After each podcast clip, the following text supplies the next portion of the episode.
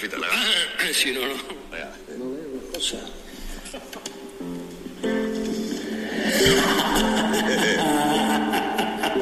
che me gu, che me gu, che me gusta. Allego.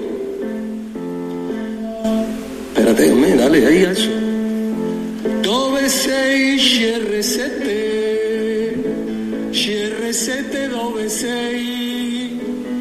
Dove sei CR7? CR7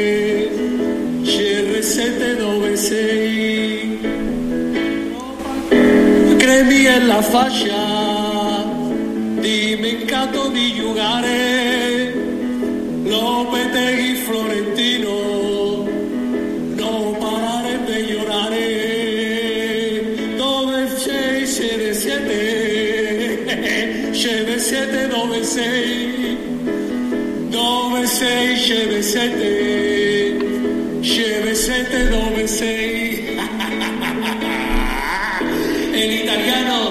R7, ¿dónde está? En italiano. ¿Te ha gustado, Pedrerón? No te ha gustado.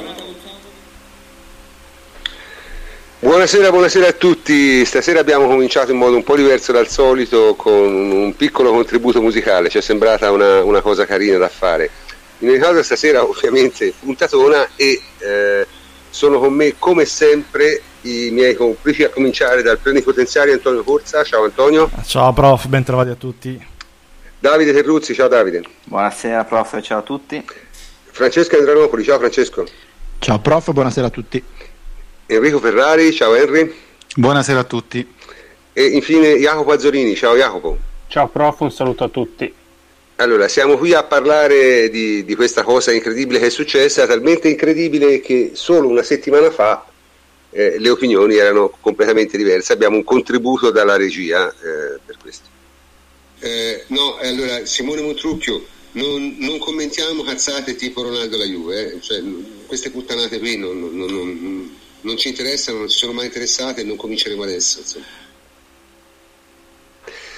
Ecco, eh, questa è la mia voce ovviamente, l'avete riconosciuta e il problema è, eh, probabilmente io ho esagerato a dire cazzate, però questa, questa affare Ronaldo ha avuto una caratteristica, no?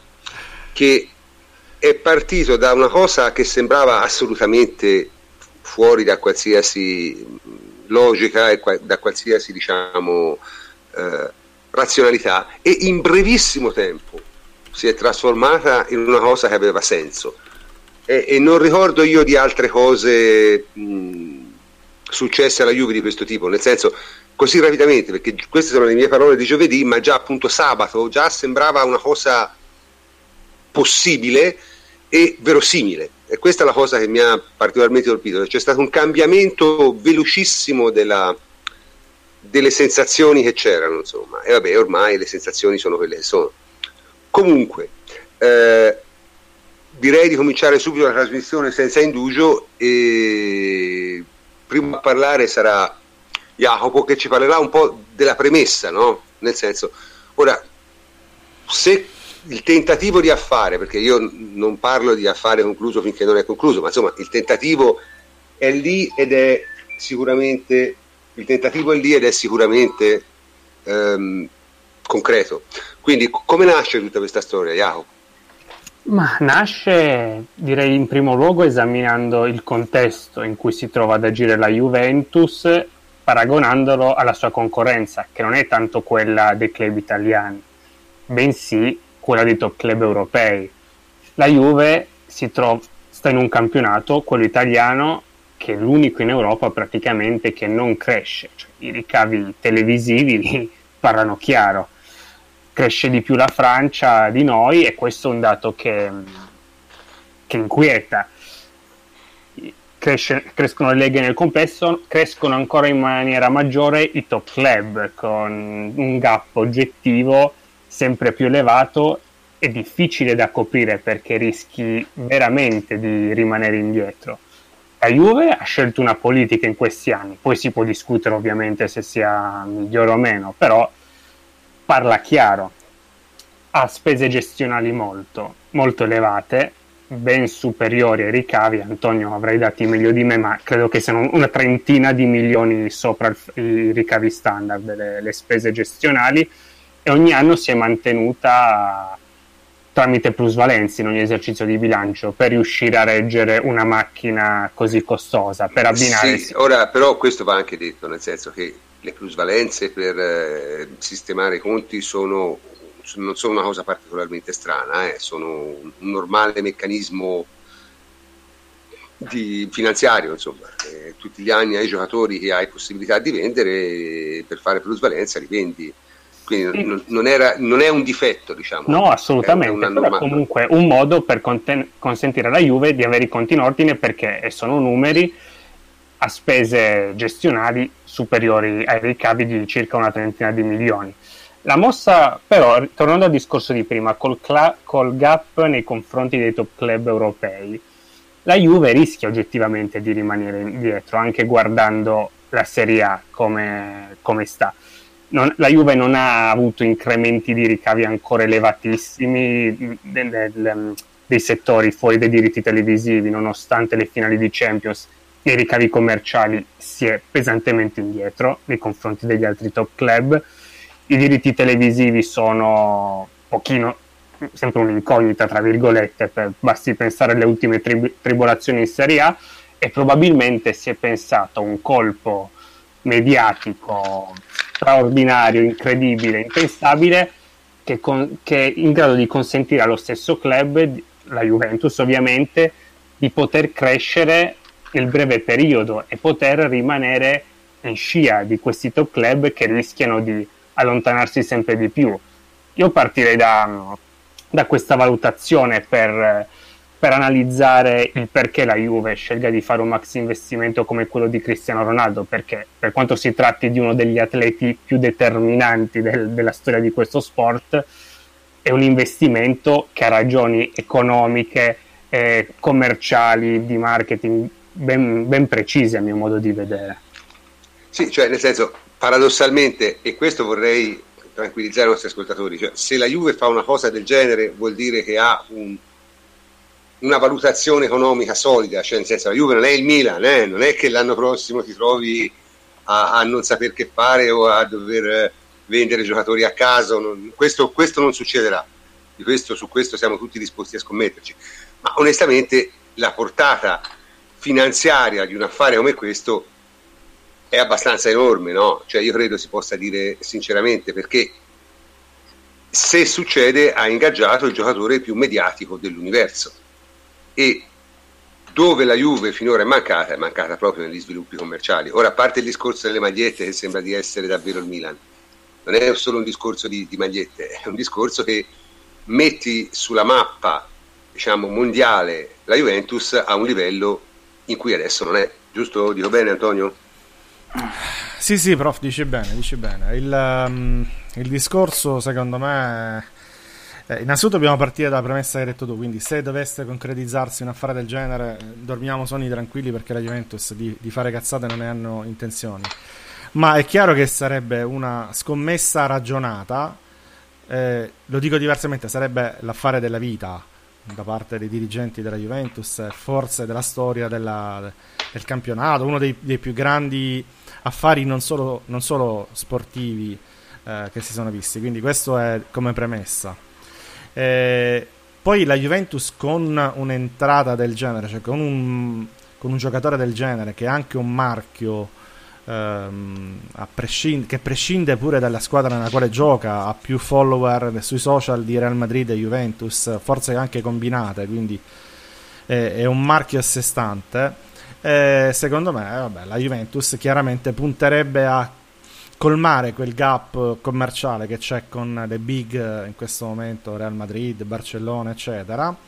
Ehm, gap che eh, andando al passo, eh, seppur spedito dalla Juventus, eh, senza Cristiano Ronaldo, non sarebbe stato possibile colmare in tempi brevi, forse neanche colmare in assoluto. Quindi è una specie di scorciatoia che ti permette di eh, andare avanti di parecchi anni e di parecchi passi, tra virgolette, per quanto riguarda il commerciale e gli effetti probabilmente non li vedremo nell'immediato, cioè non li vedremo eh, in tre mesi già con le magliettine ripagherò tutto, no, queste sono puttanate. No, sono cazzate, anche se probabilmente venderai più magliette, eh, questo, ah, questo, questo diciamo che dovrebbe essere abbastanza scontato.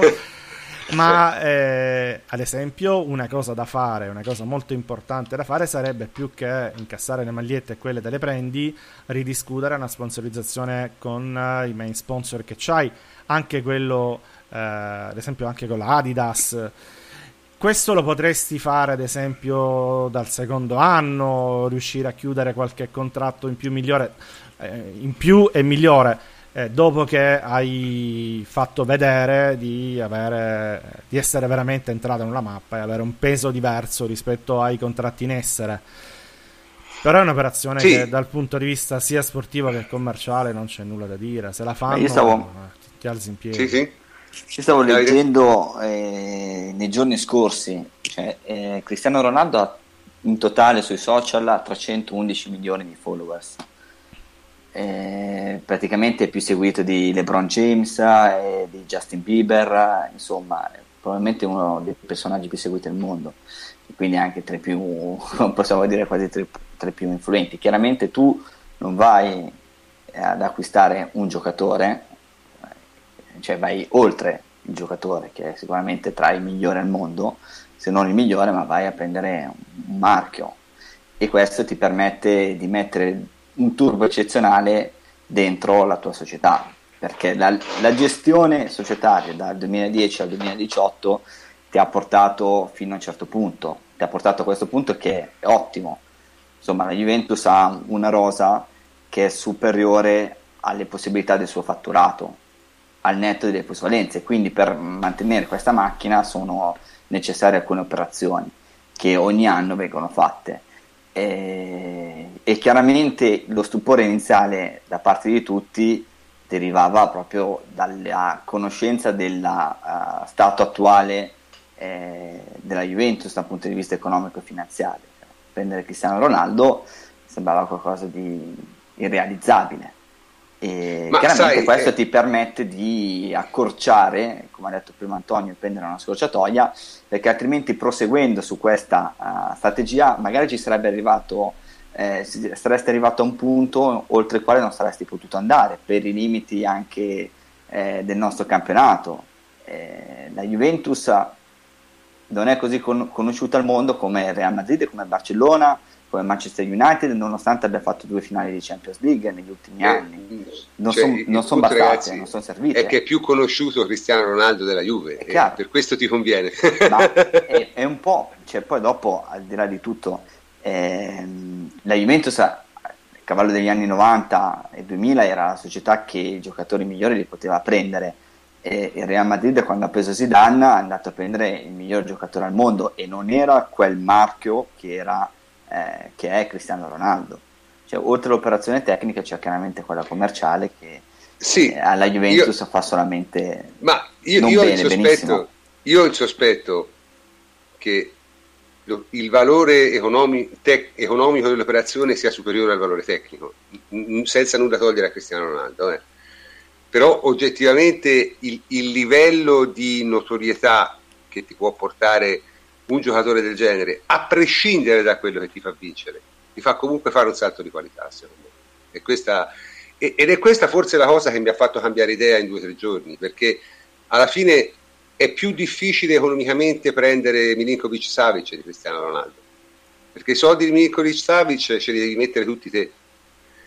E Cristiano Ronaldo, l'idea che in, negli anni si possa in un certo senso, non dico ripagare da solo perché questo non succede mai, ma insomma offsettare pesantemente il suo costo mediante semplicemente il suo, il suo impatto mediatico. Insomma, pensate che ne so, tipo un Cristiano Ronaldo e monta su una Ferrari, cioè cose così, nel senso, ragazzi.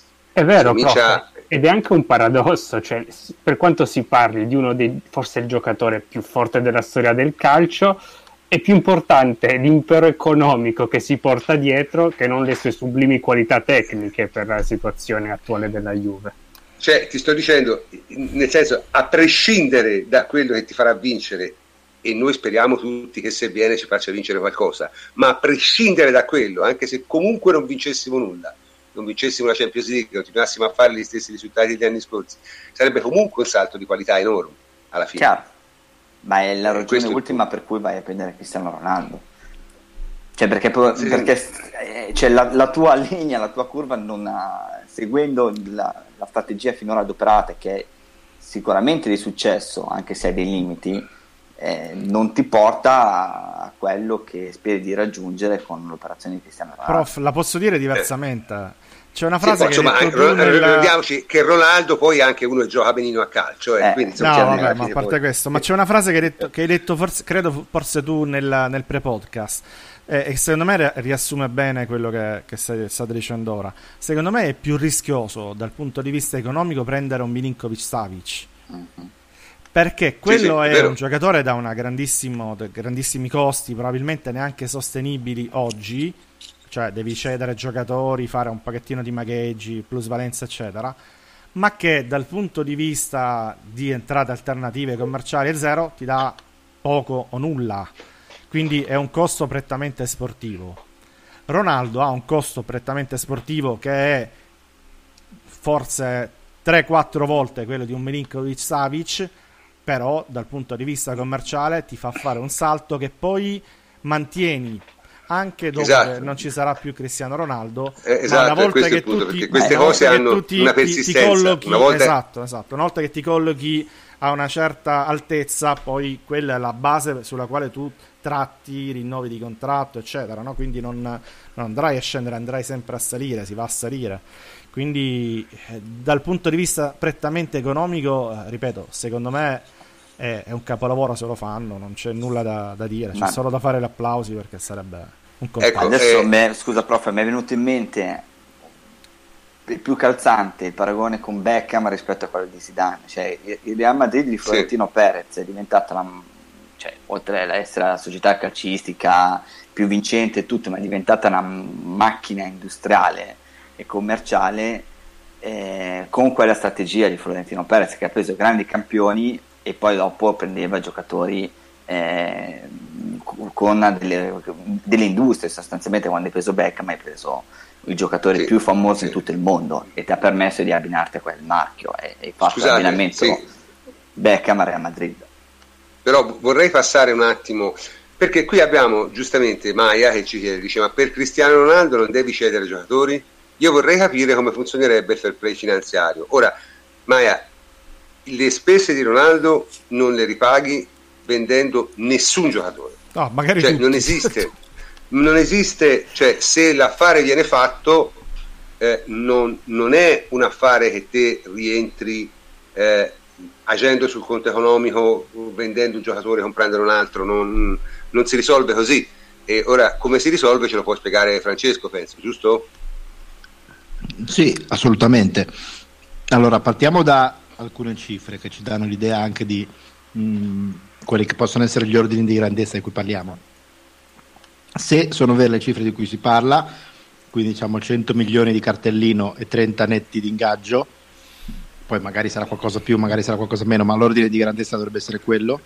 Stiamo parlando di eh, un costo annuo tra ingaggio netto, ingaggio lordo, contributi e tutto quanto sui 68 65 milioni di euro, una cosa così, solo per l'ingaggio, più 100 milioni di cartellino spalmati, si dice, su 4 anni di ingaggio, quindi altri 25 all'anno. Quindi 68 più 25 siamo ben sopra i 90 milioni di euro da solo per il solo Cristiano Ronaldo. Per dire l'anno scorso tutti gli ingaggi, senza contare i cartellini della Juve, messi assieme facevano 155 quindi questo dà un po' l'idea della, della dimensione. Considerando che mh, l'arrivo di Cristiano Ronaldo dovrebbe eh, verosimilmente segnalare l'addio di Guain, che è quello che al momento ha il costo storico più alto, circa 32, e gli altri sono molto più in basso, Di Bala è sui 19, Douglas Costa sui 18 e poi si va a scendere. Questo significa che di fatto tu per poterti permettere Cristiano Ronaldo e restare nei vincoli del fair play finanziario devi aggiungere almeno 60-65 milioni di introiti ogni anno, quindi non con la vendita dei giocatori, perché la vendita dei giocatori è una plusvalenza che ti vale, premesso che tu riesca a fare mh, 60 milioni di plusvalenza, che è di, abbastanza difficile, eh, devi eh, avercela tutti gli anni, quindi devono essere maggiori entrate. E per dare un'idea, eh, diciamo, ci sono due falsi miti che vanno sfatati subito. Allora, non è vero che mh, si ripaga da solo con le magliette, No. perché eh, nell'ultimo bilancio completo la Juve ha incassato circa 14-15 milioni di euro dal brand, licenze, prodotti eccetera eccetera in quello nuovo pare che si arrivi con un record storico a 18 milioni quindi per eh, pagarti Cristiano Ronaldo dovresti quintuplicare il profitto di tutto il Non lo- merchandising non, non non gli lo, incassi non- non lo farai, però comunque Eh. avrà un bell'aumento, eh. Avrà un aumento, ip- ipotizziamo che, che ci sia un aumento del diciamo che raddoppi, ecco, che già sarebbe Eh, eh. abnorme, ecco. Da 18 vai a 36 e diciamo un, un 10-15 milioni in più li recuperi e siamo ancora abbastanza lontani. Poi ci sono le sponsorizzazioni. Allora, le sponsorizzazioni complessivamente la Juve da tutti gli sponsor ricava circa 75 milioni di euro all'anno. Quindi per ricavarne altri 50 dovrebbe quasi raddoppiare le sponsorizzazioni. E questo è difficile, ma non è impossibile per il ragionamento che faceva prima Antonio, cioè eh, gli sponsor possono anche sedersi a un tavolo e dire: Senti, eh, benché ci siano dei contratti già firmati e a determinate cifre, ora la nostra situazione è cambiata, è arrivato Cristiano Ronaldo, mh, questo cambia tutte le tue prospettive. Mm, C'è- Sediamoci a un una- tavolo e riparliamone se non quest'anno, il prossimo. Sì, comunque c'è anche un altro discorso. Molti scadono nel 2020.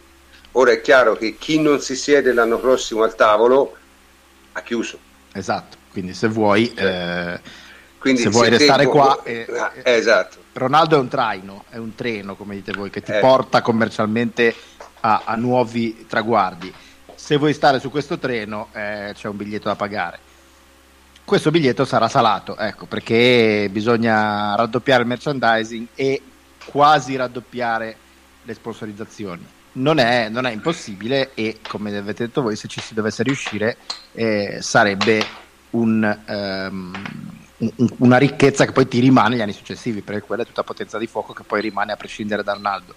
Il bello è che facendo così il fair play finanziario non dovrebbe essere intaccato, perché eh, ovviamente eh, la gran parte delle sponsorizzazioni sono sponsorizzazioni esterne, quindi tu dagli sponsor esterni che non sono collegati da te in alcun modo puoi ricevere qualunque cifra tu voglia. Il problema potrebbe porsi solo per una quota di queste sponsorizzazioni che sono le sponsorizzazioni interne, cioè quelle da ma è soggetti che relativo, sono eh, collegati a te. È relativo. Esatto, eh, esatto, però non è... Sì, non ma, è- è- ma sarebbe relativa anche perché onestamente se te prendi il giocatore più mediatico del mondo e ti danno più soldi, Il non costo è una cosa è, tanto è difficile. maggiore per tutti, da- No, incluso, ma infatti- incluso ma infatti- Eh, sponsor di non è tanto difficile da fare ingollare all'UEFA, ecco. Ma esatto, era quello a cui stavo arrivando per dire il Manchester United dal suo main sponsor prende 80 milioni. La Juve ne prende eh, 75 da tutti i suoi sponsor tutti assieme. Se anche il main sponsor della Juve arrivasse a mettercene 40, 45, 50 da solo, premesso che lo vogliano fare, che sia nel loro Sì, sì. piani finanziari e quant'altro, l'UEFA non dovrebbe avere nulla da dire perché sarebbe comunque un- il famoso costo congruo. L'UEFA lo calcola non in base a parametri astratti, ma in base a cosa fanno le altre squadre per questa voce. Quindi se tu per la voce, eh, faccio per dire, eh, bicchierini di carta eh, incassi eh, 50.000 euro all'anno e un'altra squadra ne incassa 49, un'altra 32, poi ce n'è una che ne incassa 250 e È quella un po' strana. la sua proprietà vende bicchierini di carta, la UEFA ti dice guarda questo 250 io te lo conto come se fosse 50 perché è quello che, che ricevono le squadre che prendono di più per questa specifica voce non è che te lo normalizza a zero e non è che se Certo. tu hai una un, un incasso da bicchierini di carta di 20.000 ti dice lo porti a 45 e ti dicono ma è strano che sia passato a 20 a 45 se c'è qualcuno che ne prende di più e quel costo comunque è co- quell'introito comunque è congruo a lui fa bene così quindi diciamo Questi Cioè, sono i diciamo che parametri una- uno, sponsor, uno sponsor da 60-70 milioni per la Juve non è una cosa strana, ecco, cioè, nel senso non, non- non- Esatto. non ricadrebbe mai sotto gli strali del, del fair play finanziario. Esatto, stando così le cose, visto che la Juve ha molti sponsor, non, non credo che il financial fair play e il break even possano essere dei problemi in questo senso. Sarà più difficile eh, lavorare eh, di fino e portare questi sponsor a, a- a- a versare questi introiti più elevati, perché attenzione, se non ci si dovesse arrivare bisogna stare attenti comunque a, a non sforare il bilancio e in quel caso si dovrà eh, eventualmente in qualche esercizio in cui non si dovesse riuscire a, a- a- creare questo aumento di introiti eh, a fare delle plusvalenze perché altrimenti in quel caso lì eh, Ci sarebbero dei problemi. sarebbe pericoloso. Cioè, però comunque insomma, diciamo, è un'operazione che, visto soprattutto il soggetto, ha dei criteri di fattibilità, no? non, è una, non è una cosa completamente fantastica. No? Francesco? Esatto, esatto, esatto. Cioè, è meno, è meno folle di quello, è meno folle economicamente di quello che può sembrare al, al, a prima vista. Io ripeto, eh, è, è abbastanza strano dire una cosa del genere, perché effettivamente se però in realtà è nel Però mondo comunque, del- comunque no- non è neanche facile, eh. c'è un piano ambizioso, difficile, fattibile. Allora, No, ma certo, io- ma è io- un'altra, è un'altra cosa che volevo dire. Le due, mh, diciamo, um, argomentazioni che si sentono più spesso in questi giorni su questo argomento sono uno, te lo paghi con le magliette, non è vero, l'abbiamo già visto, e l'altro è, e l'altro è ma no, ma gli- il contratto glielo paga lo sponsor. Questo non è possibile eh, per due motivi. Uno è proprio vietato dalle regole del financial fair play, cioè gli stipendi devi pagare tu, non ci può essere un Certo. soggetto terzo che paga gli stipendi, altrimenti si creerebbero gravi problemi anche di potenziali illegalità, nero e quant'altro. Quindi gli stipendi li devi pagare tu, punto. E due, eh, Cristiano Ronaldo non accetterebbe mai di farsi pagare eh, dagli sponsor perché eh, lui ha il suo introito, che è il suo stipendio, e poi ha i suoi sponsor, che sono una cosa separata e aggiuntiva. Non è che uno possa sostituire l'altro e non è che lui possa sponsorizzare qualunque cosa. ok? No, Quindi no. e- e quelle, quelle due eh, considerazioni sono assolutamente da mh, scartare. Quello che si può fare è, come diceva Antonio, questo lavoro certosino con un piano di lungo periodo per aumentare eh, voce per voce tutti gli introiti e, e soprattutto quelli da merchandising che sono quelli, come sappiamo, in cui siamo più deboli. Comunque ragazzi abbiamo toccato un nuovo vertice, nella chat qualcuno ha scritto metonimia, cioè che è una figura retorica. Devo dire francamente siamo su livelli siamo su livelli ass- assurdi. eh. Eh, allora, la metonimia è una figura retorica tradizionale che consiste nell'usare il nome della causa per quello dell'effetto, del contenente per il contenuto, della materia per l'oggetto. Quindi in questo caso quando si dice le magliette non si intende le magliette, ma si intende Cristiano Ronaldo. È chiaro? Eh, quindi abbiamo una la metonimia che è fantastica. Comunque, vabbè, diciamo, ringraziamo la nostra dirigenza che ci fa vivere tempi interessanti, veramente. No, se ri- ci avessi ringraziamo pensato- Baccaglio in chat perché il livello si è elevato.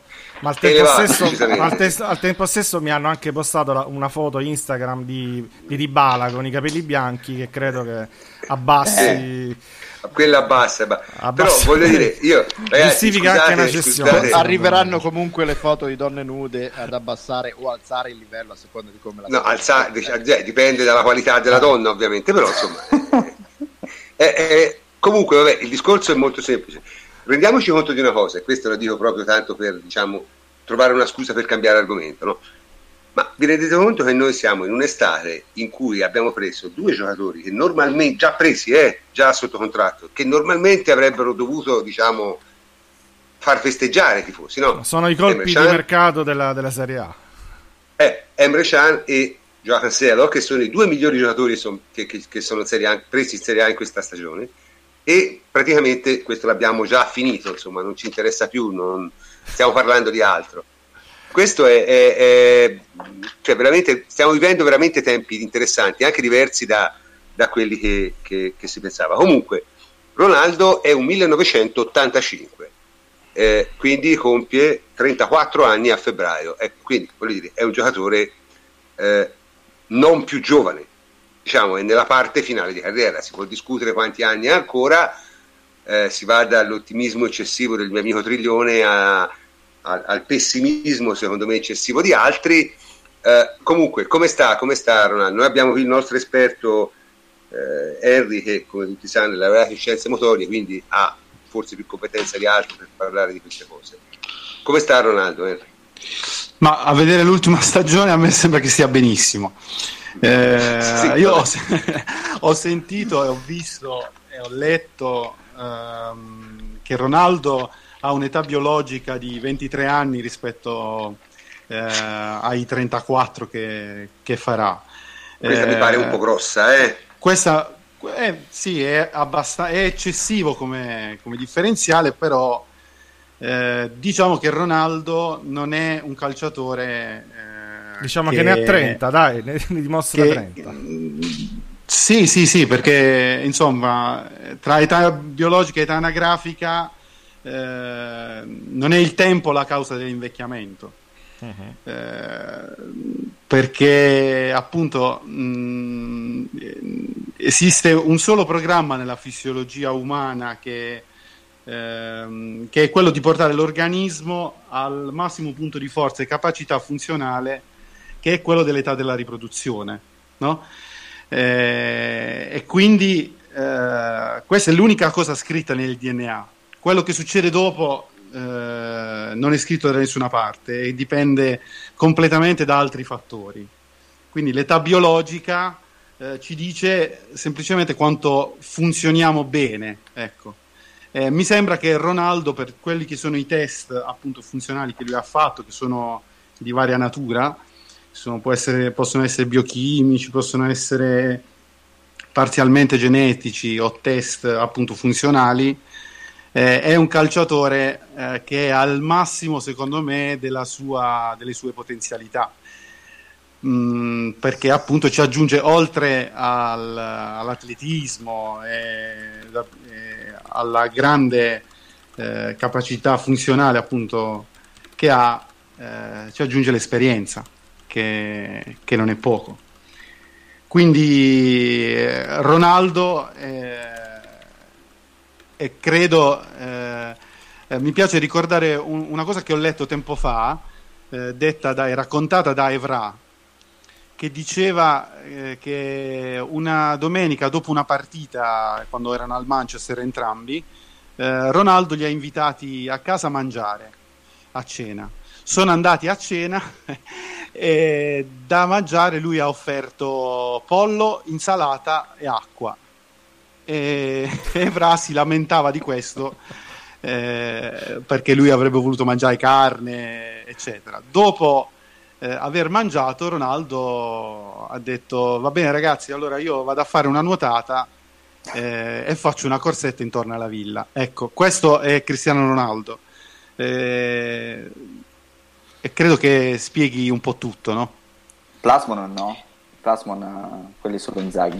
Plasmon solo Bresaola e Plasmon. Sì, poi lui è un grande cultore dei, dei, quattro principi della vita, che sono la meditazione, la dieta, eh, l'allenamento, eccetera, eccetera. Quindi il quarto eh, Ronaldo, Ronaldo è un perfezionista in questo. 3 su 4 li condivido. sì, anche l'altro è lo stile di vita, insomma, che dipende anche dal lavoro che fai, insomma. Eh quindi, che dire di Ronaldo? Eh, cioè, non, non, mi pare uno eh, così vecchio da, da, da, disperarsi, da dire no, è vecchio. E...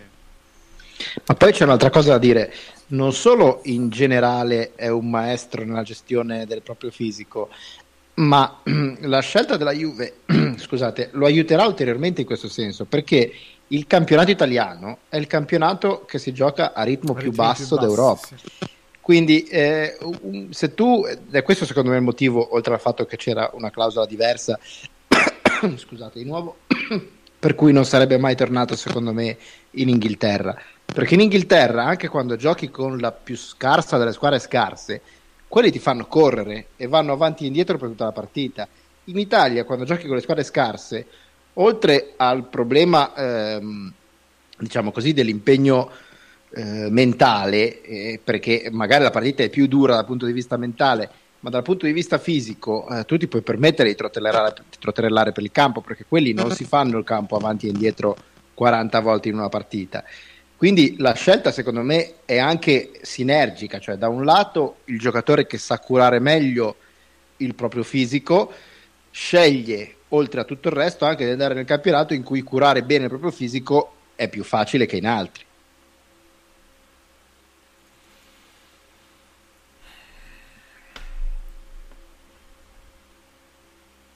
Prof, ci sei? Non sento il prof. Vabbè, comunque. Non ha, non ha, curato il suo so, fisico, non, probabilmente. Non ha curato il... No, ci sono, ci sono, ci sono. No, è perché ci sono, ci sono. Era il microfono che faceva i capricci. Comunque dicevo. Eh, Quanti anni c'ha, prof? Eh, spiritoso. L'età, l'età, biologica del microfono, vogliamo sapere. L'età biologica del microfono. Eh.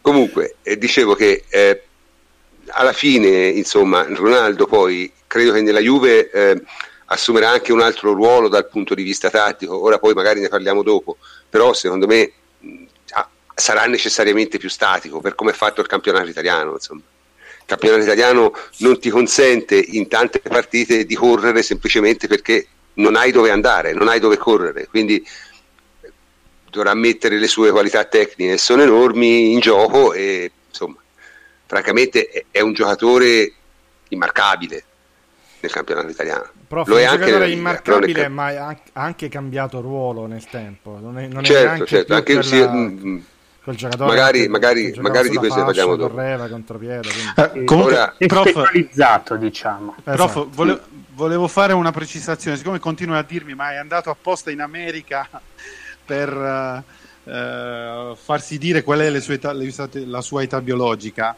eh, è chiaro che la sua età biologica rispetto a noi comuni mortali magari è 23 anni, rispetto ai suoi colleghi calciatori non è 23 ma cambia. Eh, ecco, questo, certo, certo, eh, certo, certo, però comunque voglio dire... Sarà, ci va bene anche 29, non so.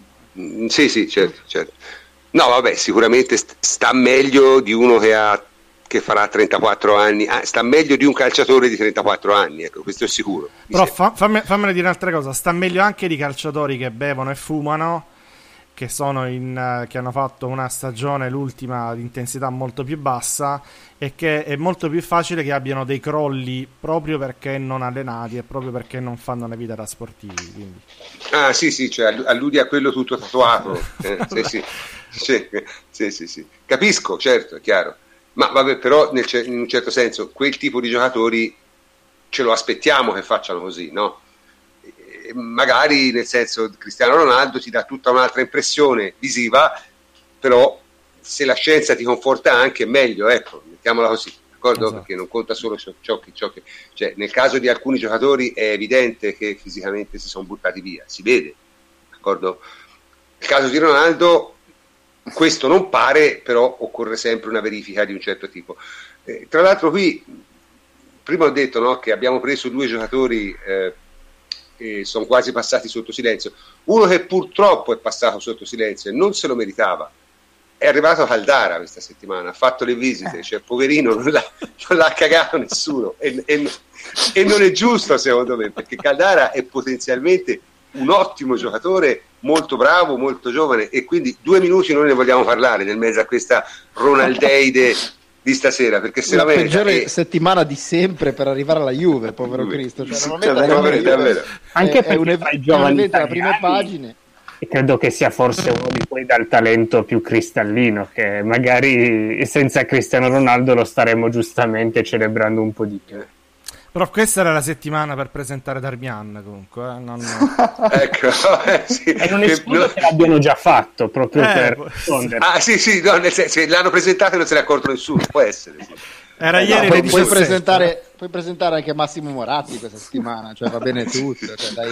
Sì, sì. È arrivato assieme a Izzo, va, ieri. Eh. Qui ci dicono perché Caldara ha rifatto le visite mediche, perché dopo due anni che un giocatore non lo vedi, gli rifai le visite mediche, cioè è normale. Vabbè, c'ha la convenzione. Le fanno tutte inizio stagione. C'ha, c'ha eh, le devi fare tutti gli anni. Le fanno che, tutti. Eh, non è che... Sì. Idoneità scade. Abbiamo parlato sì, l'anno ma... scorso tante volte. Certo, certo sì, ma diciamo, diciamo, che normalmente la fai, ma non viene annunciata. Nel caso di Caldara è stata annunciata perché Caldara non ha mai giocato alla Juve. No, tipo la sia Juventus si riproprietario della raduna, Juve, non ha mai giocato la Juve. quindi- eh, infatti, la Juventus si raduna lunedì, quindi probabilmente sabato, domenica, non so, sicuramente lunedì mattinata fanno non ha fatto la fila, le non ha visite. fatto la fila, raccomandato. Mm. Vabbè, diciamo è, è assolutamente normale, non c'è nulla di, di particolare. Comunque, dato il giusto maggio a Caldara, del quale spero parleremo molto il prossimo inverno, perché secondo me sarà uno che, una delle sorprese dell'anno, e eh, veniamo un po' a parlare un attimo del discorso tattico, insomma, cioè Cristiano Ronaldo è una rivoluzione anche tattica alla Juventus, secondo me, no Davide? Ma eh, eh, tattica, cioè nel senso, chiaramente è un giocatore che è la prima stella. E di solito tante volte ci sono la stella e poi supporto in cast, cioè che sono i giocatori che sono lì, che lo aiutano e che devono eh, ritornare utili e fondamentali per vincere. Chiaramente Ronaldo arriva in una squadra che eh, ha vinto in Italia per sette anni, eh, anche senza di lui sarebbe la favorita, perché comunque ha fatto, come si diceva La prima, strafavorita, la strafavorita. Come ha, detto, come ha detto Di Francesco, la Juventus è in un piano diverso superiore. Un'intervista che ha rilasciato ieri al centro, cioè, questo è, è chiaro. Eh, Cristiano Ronaldo va utilizzato per quello che è ed esaltato. Cioè, nel senso che Cristiano Ronaldo eh, chiaramente è un valore aggiunto e non puoi chiedere di fargli il lavoro di cucitura tra il centrocampo e l'attacco.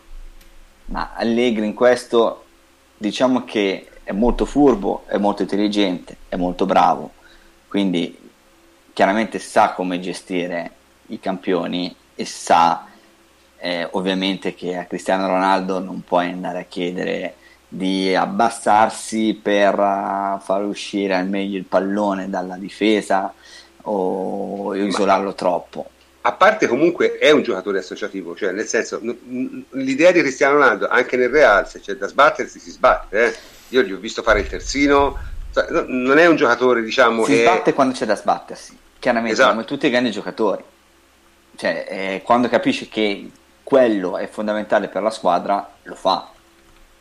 Senza, Eh, senza io- nessun problema.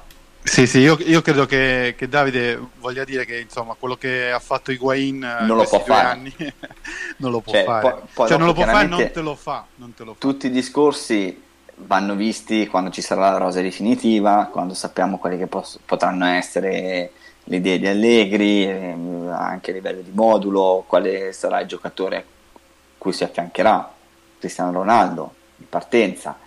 Cioè, eh, è chiaro che negli ultimi anni noi siamo comunque abituati a vedere un Cristiano Ronaldo che gioca con Benzema. Benzema è un giocatore eh, atipico, eh, che si abbina molto bene a quelle che sono le sue caratteristiche e si sacrifica anche.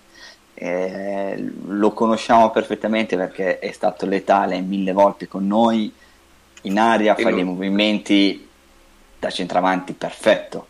Non li aveva nel suo bagaglio, li ha messi.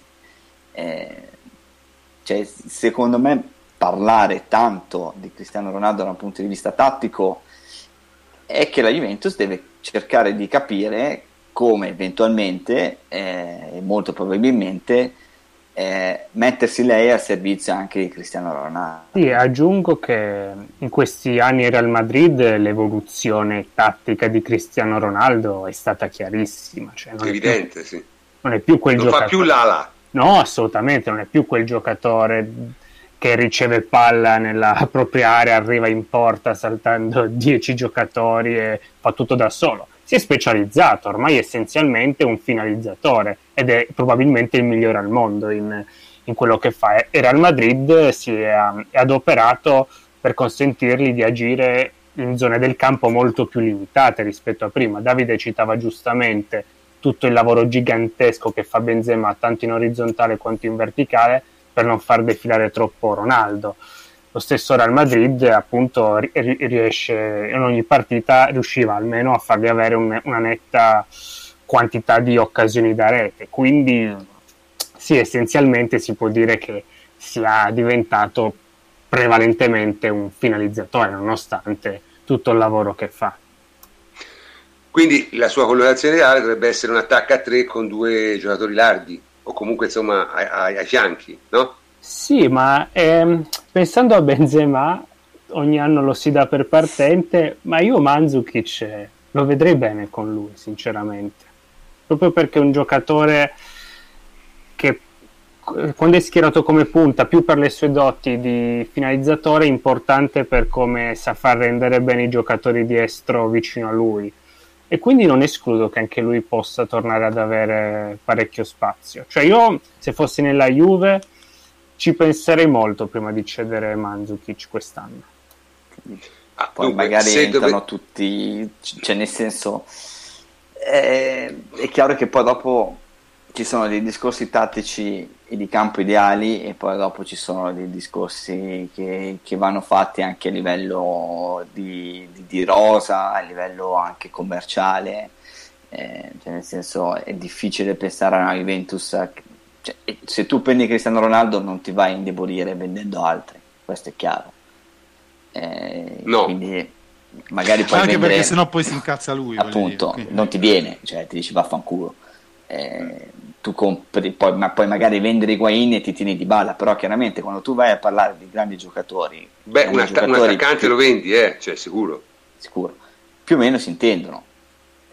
Cioè, grandi giocatori tra di loro si riconoscono, e, è chiaro che devono imparare un pochettino a conoscersi, ci vuole sempre un po', un po di tempo, cioè, non è un gioco manageriale, non è FIFA, non è football manager e quindi ci vuole un periodo di tempo. Uh, chiaramente a Cristiano Ronaldo, secondo me, non possiamo fare il gioco che abbiamo fatto nell'ultimo anno, cioè nel senso che non possiamo essere una squadra di, mm, con un baricentro basso diverse volte con la punta troppo isolata, cioè comunque a Cristiano Ronaldo i palloni devi, devi dare, devi, devi, dare anche in aria. Sono d'accordo, ma credo sì. che lo stesso Higuain ti avrebbe mandato Appunto. quel paese. Sì. Eh, voglia. Cioè, e quindi, quel lavoro diciamo che... è quello che deve fare la Juventus e soprattutto se hai un giocatore che è la tua stella. Quando tu hai un giocatore che è la tua stella devi fare, cioè deve essere lui in grado di fare quello che sa fare al meglio. Ah, diciamo che parlando uh, puramente solamente di moduli e non di interpreti, io credo che, come diceva il prof, un 4-3-3, comunque il centrocampo mm-hmm. a 3 e due esterni o un trequartista e le due punte, eccetera, sia molto meglio che un 4-2-3-1 per Ronaldo. Sì. Ecco. Diciamo che cioè, la costante lui, lui è, abituato, è, abituato, ad andare anche incontro alle mezziali mm-hmm. eh, continuamente, no? a, a, scambiare certo. per poi tor- andare in area di rigore e ricevere il, diciamo, il terzo passaggio dall'ala o dal trequartista eh, del caso. Io penso a Isco o a quando magari fa una sovrapposizione Marcelo e lui va a chiudere, eccetera, eccetera. Eh, quindi mh, giocare il 4-2-3-1 eh, significherebbe comunque eh, cioè farlo riadattare, eccetera. Sicuramente parliamo di un calciatore soprannaturale da tanti punti di vista, però eh, insomma, credo che sia meglio accompagnarlo in questo modo. Certo. Diciamo che comunque aspetta un attimo, vorrei... prof, come sì. sta andando la costruzione della, della, rosa al momento la Juventus è piena di centrocampisti quindi il centrocampo a 3 al momento sembra essere sì, la, soluzione, soluzione pre- preferita quindi. Comunque vorrei dire a, a, a, uno dei nostri ascoltatori ne, Giuseppe Salemme che dice ne state parlando come se fosse già nostro voglio le vostre percentuali no noi non ne stiamo parlando come se fosse già nostro, noi stiamo semplicemente facendo quello che secondo me si dovrebbe fare, cioè di costruire di fronte a una notizia che ha tutti i criteri della verosimiglianza, cerchiamo di costruire uno scenario verosimile. Tutto qua. Nel senso, è chiaro che non, per ora non c'è nulla di certo, però diciamo, insomma, abbiamo tutta una serie di, di, di, di indizi molto pesanti a questo punto. No? Che... Oh, prof, tra l'altro ah. abbiamo in scaletta il prossimo punto che se non dovesse arrivare... Cioè, eh certo, se non dovesse arrivare. Se non dovesse arrivare ne parliamo un attimo, se non dovesse arrivare.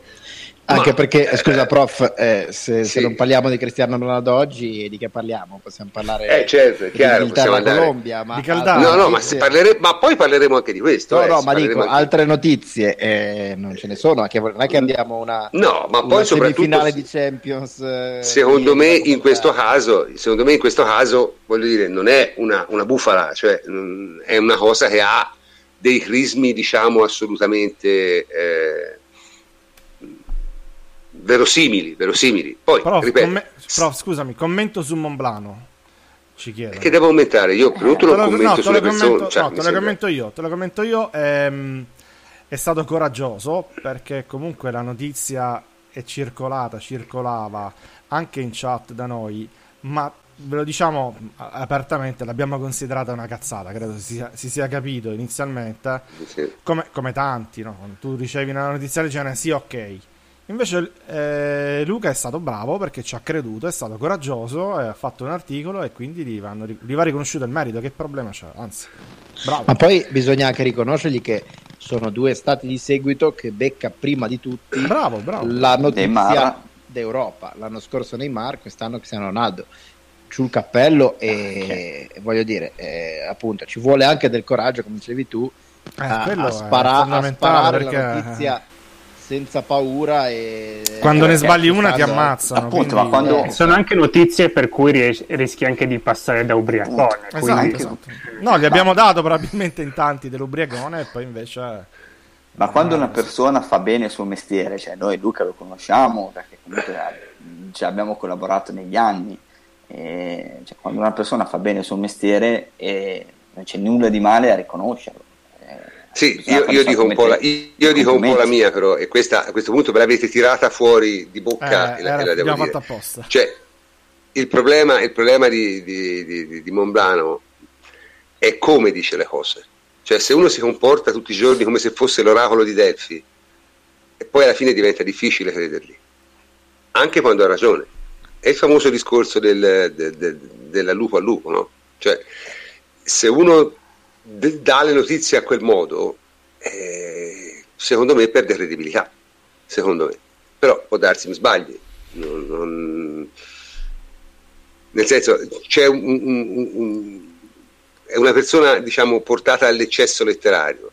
E siccome come dici le cose, come le comunichi ha la sua importanza, questo suo modo di comunicarle eh, gli fa perdere, secondo me, credibilità. Tutto qua. Chiaro? Quindi questa è la ragione per cui l'abbiamo tutti, non solo io, all'inizio considerata una solenne minchiata.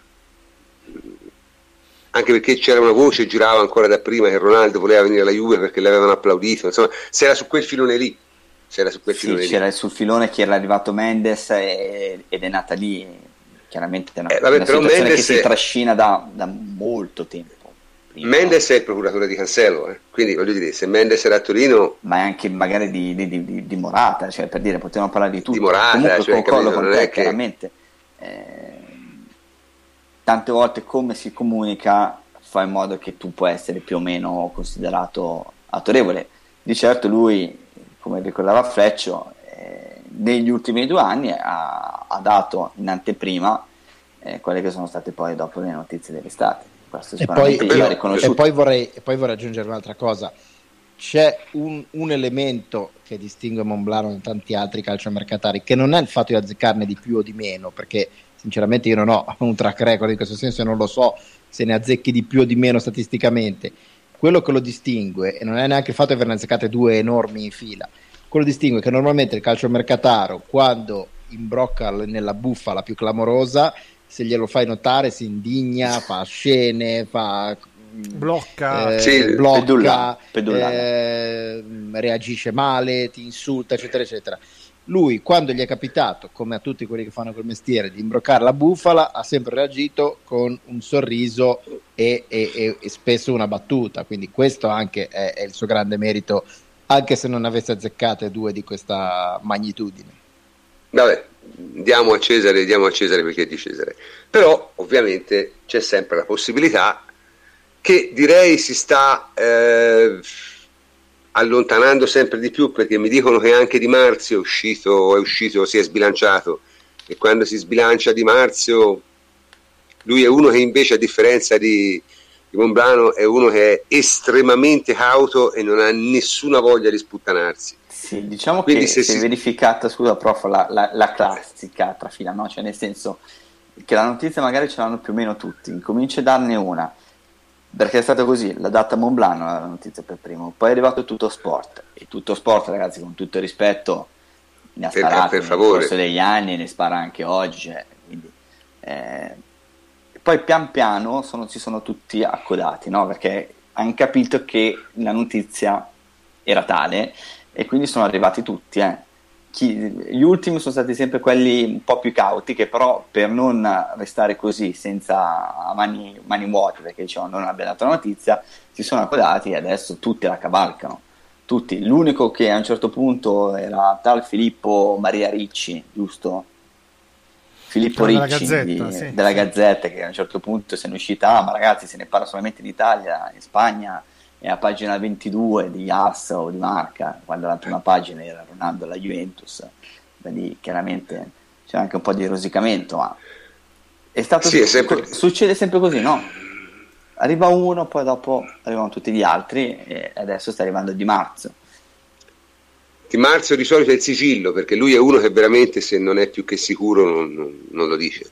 Non lo dice. Comunque, prof, Però, sì, eh, no, sì, io volevo un, un attimo tornare anche sull'aspetto eventualmente tattico. To- torna, eh, torna, per l'amor di Dio, Eh, mh, perché eh, allora noi abbiamo un centrocampo che il centrocampo titolare dovrebbe essere Emre Can, Pjanic e Matuidi, no? Con, Può eh, darsi, non, pu- non- non- mi lancio a eh, indovinare. diciamo, diciamo che se tu hai due terzini come Alexandro e Cancelo, eh, insomma, il centrocampo, io credo che eh, questo per adesso è il centrocampo titolare. Eh, poi hai Bentancur in, lampa di la- in rampa di lancio e credo che mh, potrà ritagliarsi eh, spazio eh, perché potrebbe essere davvero la sorpresa della, della prossima stagione per la Juve. Eh, però continuo a credere che una linea Emre Can, Pjanic e Matuidi sia un po' troppo macchinosa eh, nonostante c'hai Ronaldo davanti ecco. Eh, quindi devi, secondo me il titolare a sinistra pian piano deve diventare un altro giocatore che può essere eh, Bernardeschi oppure appunto Bentancur. Cioè uno che ha il cambio passo eh, e la qualità tecnica per portare la palla su. Sì, mm, questo è sicuramente... perché di- dico nonostante Ronaldo alla fine eh, il centrocampo si deve configurare in un certo modo perché eh, diciamo, insomma Ronaldo è abituato appunto a giocare con due mezziali che vanno sempre dentro e vanno a cercare l'1-2 eh, per poi andare a Sì, concludere come abbiamo detto prima insomma. che sono Modric e, Cross Eh, Sì, quindi d'accordo, però non, come comunque, beh, struttura è chiaro che tu non puoi replicare quel centrocampo Oh, ma, eh. ma- ma come struttura come idea di gioco magari eh, mh, magari ti puoi avvicinare molto è vero che c'hai Douglas Costa da- da- a sinistra che loro non hanno e quindi eh, Eh. insomma però eh, ripeto, ripeto, secondo me eh, al solito chiusa la rosa guardi un po' e poi Allegri farà le sue considerazioni. Cioè Allegri è molto bravo a trovare il ruolo dei giocatori. Non, non credo che sia questo il problema insomma francamente. Sì, sì, no, ma io non dico che devi andare a comprare un altro giocatore, dico che all'interno appunto della costruzione che avremo eh, nei tre ci potrà scappare, non so, un Bentancur anche trequartista con eh, due punte, eccetera, eccetera, per- proprio per come è Tutto può abituato a, a tutto può essere ma beh, questo, questo lo capiremo meglio Con Bernardeschi meglio. Mezzala. Bene, Eh, sì, sì, l'ho è detto, un'altra sì. soluzione, cioè, e poi bisogna anche capire come si compone la rosa, se ci sarà qualche cessione in più di quella che noi si pensa. Personalmente non lo so, cioè io non mi aspetto, diciamo, ovviamente se dovesse arrivare, come sembra Cristiano Ronaldo, una punta sarà ceduta, ma non mi aspetto tanti altri cambiamenti oltre a quello, francamente, perché cioè, se dovesse ancora esserci un mercato tumultuoso dopo un affare del genere, veramente saremmo oltre, oltre l'inusuale, saremmo addirittura nella fantascienza, quindi non, non, non so come, come io non Vabbè, giudicarlo. Que- quello più in- indiziato a partire è Higuain, no? Quindi... Certo, una punta Higuain probabilmente, che è il più costoso eh, e sarebbe sicuramente è sicuramente l'indiziato numero uno. Magari a Chelsea se... che ha appena licenziato Conte via mail. L'ha licenziato? È ufficiale? Via mail. Ufficiale no, ah. però ufficioso. Cioè, povero Sarri. No, no, credo sia proprio ufficiale, eh, via, via mail. No. Così dice il Times. Così dice il Times. Sì, sì. diciamo non è un bel periodo per Antonio. Gli che... hanno mandato una mail dicendogli che... grazie di vabbè, Gli hanno mandato una mail il giorno in cui praticamente si sa che è Cristiano Ronaldo. no, diciamo che era... no, beh, è una tragedia. Povero, povero Antonio. povero diciamo Antonio. che Conte e Famoso... di stagione ora... non hanno un bel rapporto sempre. No, ma diciamo che ora ci saranno tutta una serie di battute sul ristorante da un milione di euro, cioè immagino, ah, insomma... Ah povero Antonio che, che, che, che lì. Sì, qui, qui, mi suggeriscono come eccezioni Higuain, Sturaro e Benatua. Vabbè, Sturaro io lo considero già ceduto, nel senso è solo una formalità, perché essendo arrivato Chan, Sturaro è ceduto. Higuain se dovesse arrivare eh, Ronaldo è diciamo il più papabile di tutti. Su Benassian non lo so, bisogna un po' la vedere. La prossima puntata la dedichiamo alle liste, dai, alle liste in caso di bisogna, No, vabbè, eh, bisogna, bisogna un po' vedere come come, come si compie la cosa. Però ecco, due parole. Da questo punto noi abbiamo mosso questa, questa cosa gigantesca. Se non dovesse arrivare, se non dovesse arrivare, eh, vabbè, eh, ci si è provato. Già provarci è una cosa che sembrava impossibile solo due mesi fa. In ogni caso, la Juve rimarrebbe comunque una squadra molto molto Ma, forte. Prof, se ripeto, non dovesse arrivare è quello che abbiamo detto l'ultima puntata, cioè tu esatto. hai uh, già a giugno tappato i due buchi più importanti che avevi dall'anno precedente. E certo. quindi c'hai il mercato davanti, puoi fare tutto quello che vuoi e probabilmente lavoreranno su, mer- su obiettivi differenti. Ma voglio dire, cadiamo in piedi da questo punto di vista. Poi se c'è Ronaldo è, è un Vabbè. sogno, ma cadiamo in piedi, dai. Non... Vabbè, comunque se non dovesse arrivare tutto quello che poi vai a prendere dopo farà schifo quindi sì ma noi, ma noi di questo però ce ne fotteremo sì, noi ce sì, però ce ne fottiamo An- anche tutto quello che hai preso prima credo esatto, cioè, ce ne esatto, fottiamo perché poi esatto. alla fine le squadre le fanno i giocatori e sono le squadre cioè nel senso mh, mm, certo. sicuramente a questo punto che ci abbiamo tutti onestamente un po' fatto la bocca io ripeto, più che altro è, è, la curiosità di vedere che succede, quella, la curiosità di vedere un giocatore come Cristiano Ronaldo giocare nella Juve è enorme perché francamente è, è, è veramente una combinazione di due cose così diverse e allo stesso tempo così complementari, no? Cioè il divismo assoluto unito al, al, alla professionalità più, più, più Prof, ci chiedono, ci, ci chiede. Enrico in chat, temete problemi con gli ingaggi degli altri? No. No, no, prof, posso... Vabbè, no. Cioè, voglio dire quello che ho pensato. Però, insomma, se tu entri in uno spogliatoio dove c'è seduto Cristiano Ronaldo, devi pagare, eh, credo. Eh, devi stare zitto, voglio dire. Eh, non è che esatto. poi ti giri, apri la porta, vai da Marotta e dici, oh, c'è quello che guadagna 30 milioni. And- andiamo da Dybala e da 7, diciamo, dall'anno prossimo prendi 5. 571 gol e 200 assist eh, su vabbè. 750 partite, cioè in 750 partite la media che fa o un gol o un assist a partita. Quasi come Mbappé. Ma che cioè, di che parliamo? Ora, di, di, Mbappé ne parliamo dopo, con calma, calma Antonio, calma. Contieni la tua eccitazione, prendi un bromuro, eh? calma. però, okay. su, però su Cristiano l'eccitazione io non la contengo perché insomma... Però, no, vabbè, è il giocatore più forte discorso, del mondo cioè, senza, senza dubbio attualmente. Poi, Cristiano Ronaldo. Poi no, sappiamo no. che quando arriverà la Juve sarà, il, sarà scarso. Vecchio, no, eh, ma, quello, ma non ce ne importa. Sì, Però... ma di quello non ce ne importa un cazzo. Cioè, sì, senso, sì, sì, noi, noi abbiamo le nostre opinioni e ce le teniamo. Insomma. Il discorso è. È chiaro che un giocatore come Cristiano Ronaldo, dal punto di vista degli ingaggi degli altri, non ti porta alcun problema perché credo che non ci sia giocatore al mondo che non riconosca la superiorità assoluta cioè nel senso è, è, la, è la, decisività assoluta, quindi non, da questo punto non, non credo che, che, che, che, ci sarebbero problemi. Insomma. Comunque ragazzi, ripeto, abbiamo parlato tanto di questa cosa e, e, forse è anche giusto parlarne perché oggi era veramente, veramente, veramente l'argomento del giorno. È inusuale per noi parlare di un, così di un giocatore che non abbiamo alcuna sicurezza che arrivi, però credo che se c'è un giocatore al mondo, beh, in realtà ce ne sono due, ci sarebbe anche Messi, però so, se c'è un giocatore al mondo che si merita questo tipo di, di, di diciamo, di situazione è sicuramente Cristiano Ronaldo. Cioè, non l'avrei onestamente fatto per nessun altro, non so se siete d'accordo. Ma sì, ma cioè, mh, oltre al valore di campo, ricordiamo c'è proprio questo commerciale.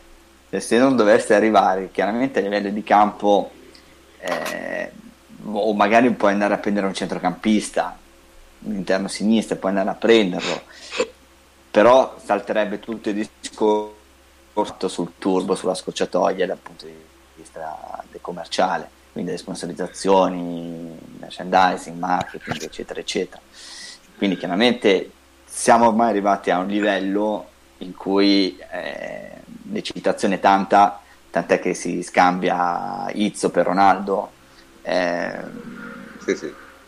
E ti aspetti no, comunque... l'annuncio ufficiale che non, non, non dovrebbe arrivare eh, ecco sì, dice, diciamo che qui si parla, qui si parla del, del 7-7. Del 7-7, però le informazioni che abbiamo noi dicono che non sarà sabato.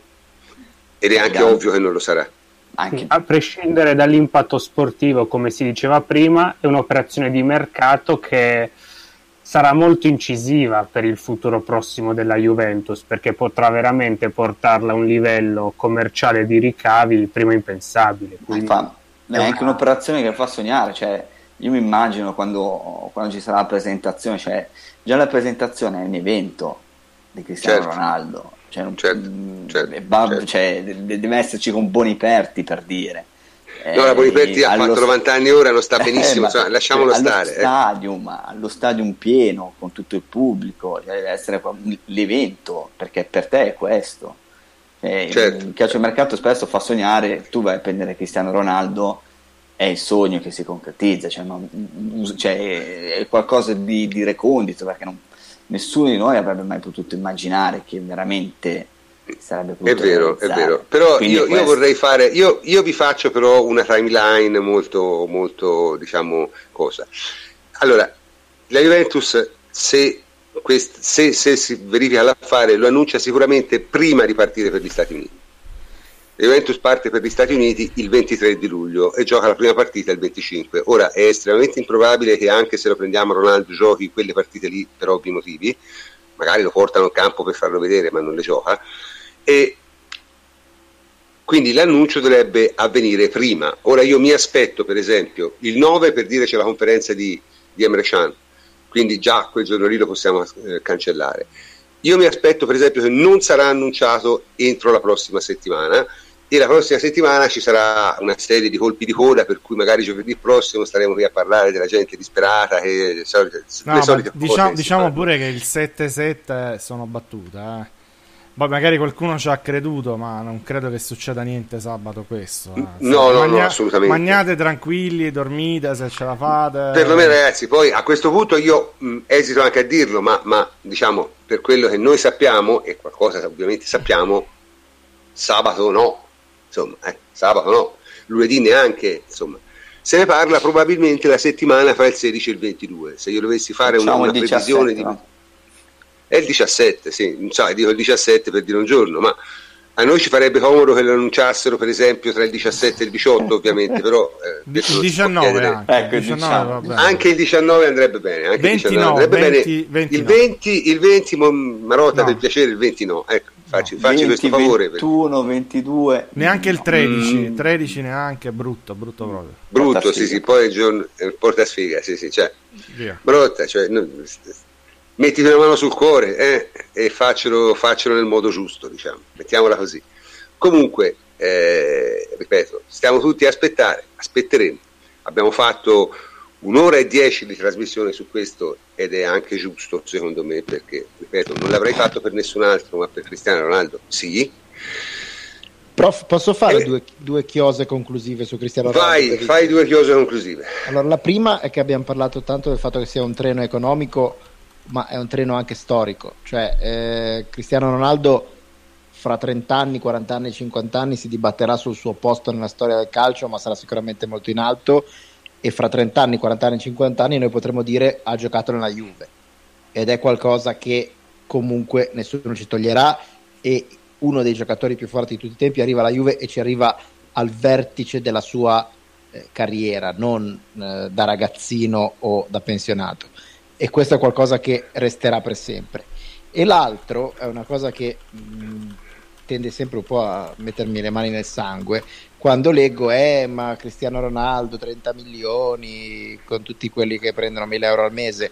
Ma allora, per favore. Parte, no, ma aspetta, aspetta, a parte l'idiozia della cosa, visto che Cristiano Ronaldo arriva a prendere 30 milioni di euro all'anno, vuol dire che per questo motivo la Juve pagherà circa 35-36 milioni di euro all'anno di tasse. Con 36 milioni di euro all'anno di tasse, tu ci paghi un anno di cassa integrazione per 30.000 dipendenti. Quindi quest'anno, se la Juve prende Cristiano Ronaldo e gli dà quello stipendio, ci saranno 30.000 persone in Italia che mettono il pane in tavola grazie allo stipendio di Cristiano Ronaldo e solo con i suoi contributi, in cui sfonderà il massimale contributivo, pagherà la pensione per, minima per un anno mal contata a eh, migliaio, diciamo così, secondo me anche di più, eh, qualche migliaio di pensionato. Quindi se arriva Cristiano Ronaldo, ci sono, diciamo così, 40 milioni, 40.000 persone in Italia che mangiano e sopravvivono grazie a lui. Quindi per cortesia non tirate mai più fuori questa storia che prende troppi soldi, eccetera, eccetera, ce la Fleccio vi viene a trovare perché, a casa. Perché è una stronzata. È una sonora. Allora, eh, io, io, sarò dunque, io, io, io, di fronte a queste affermazioni, diciamo, eh, ultraliberiste, un po' il mio vecchio sangue di, di rivoluzionario si ribella. In realtà questa volta è oggettivamente vero perché in, nel caso di Ronaldo è evidente che comunque crea un indotto economico. Cioè, lì, nel caso di Ronaldo il famoso trickle down funziona, è reale, perché un Ronaldo alla Juve crea posti di lavoro, questo il punto, e li crea fisicamente, realmente, per davvero, cioè non in teoria, nella pratica. Quindi non, sono discorsi veramente stupidi e mi fa piacere che, che Fletch abbia fatto il suo debunking. Uh, collegamenti tra l'ingaggio di Ronaldo e la Fiat non, cioè, non, ce ne sono, nel senso, l'abbiamo spiegato prima, quello che la Juve potrà fare è rinegoziare con gli sponsor, potrà anche trovare nuovi sponsor, potrà probabilmente chiedere molti più soldi agli sponsor, però vabbè, insomma, non ci può essere un collegamento diretto e questo, e questo l'abbiamo abbiamo anche spiegato perché. Con questo direi di chiudere l'argomento, tanto ne riparleremo sicuramente eh, tante altre volte da qui alla fine, sarà, anzi io mi auguro che ne riparleremo e insomma speriamo che questa trasmissione che abbiamo fatto sia di, di buon auspicio. Ecco. Cambiando completamente argomento, cambiando completamente argomento, bisogna parlare del mondiale perché c'è un mondiale e, e, e, ci fa anche bene parlarne un po' perché non possiamo chiaramente parlare di Cristiano Ronaldo tutta la sera, insomma, non avrebbe neanche tanto senso. Tanto. Que- che cosa ha detto questo mondiale? Beh, ha, ha present- sta presentando diciamo, degli ottavi per certi versi abbastanza inattesi. Sono uscite Spagna, Argentina, Germania, sono uscite squadre quelle che ritenevano più forti.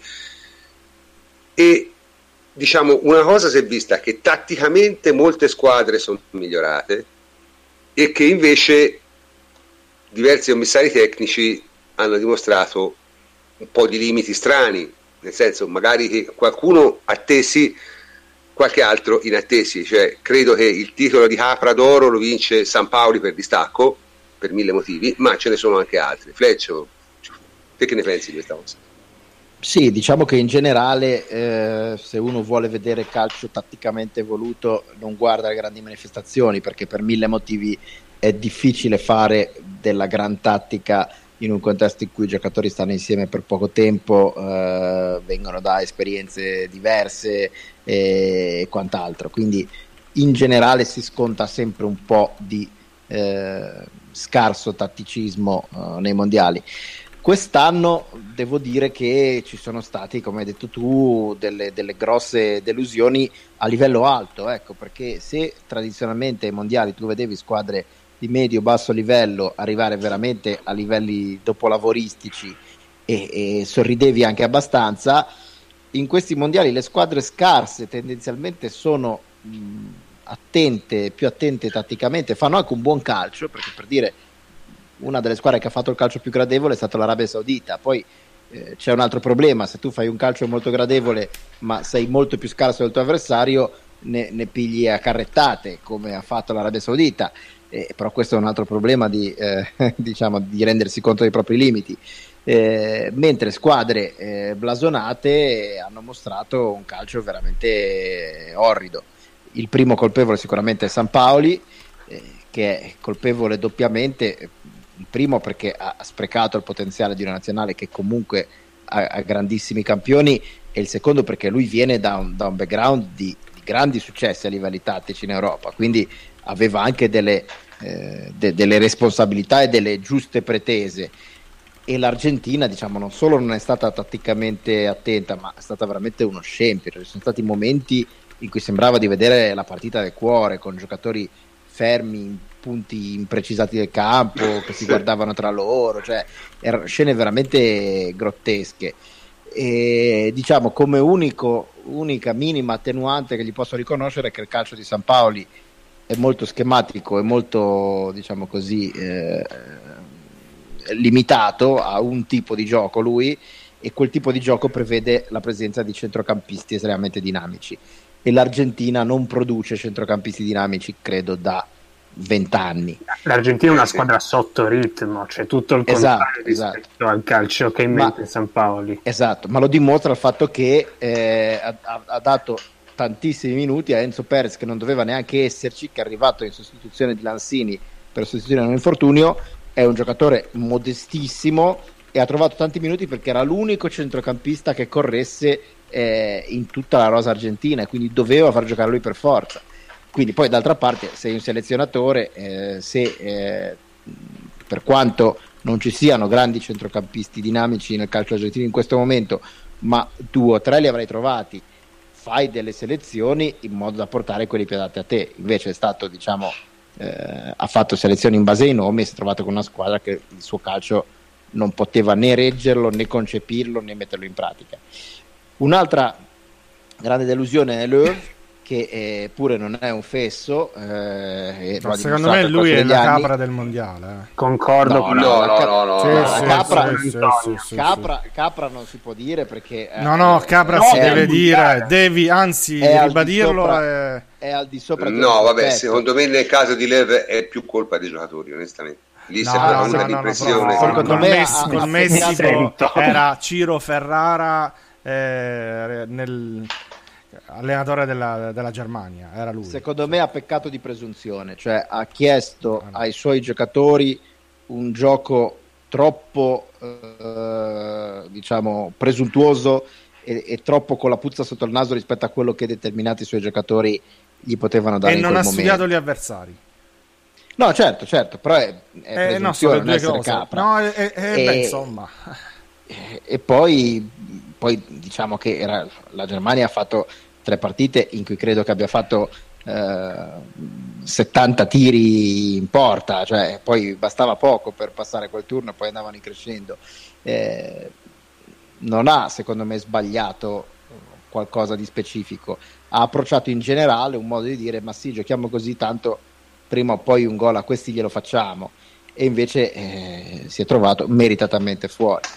Poi per il resto, eh, diciamo, non si è visto, si sono viste molte squadre eh, giocare un calcio più attento, prima fra tutte l'Inghilterra, che Southgate, uh-huh. eh, Southgate secondo me merita molti, molti, elogi perché l'Inghilterra non è che faccia un calcio eh, entusiasmante, però Southgate ha fatto delle qualificazioni non entusiasmanti e poi ha avuto coraggio di cambiare tutto e passare a una difesa 3 per cui lo hanno insultato e massacrato perché la difesa 3 eh, nel calcio inglese è molto vicina a una blasfemia, eh, eppure ci ha creduto, l'ha fatto solo per il mondiale, quindi anche lì prendendosi un rischio enorme e gli sta funzionando perché con questa difesa 3, con questi giocatori selezionati apposta per la difesa 3, l'Inghilterra, pur senza fare cose spumeggianti, eh, funziona abbastanza bene.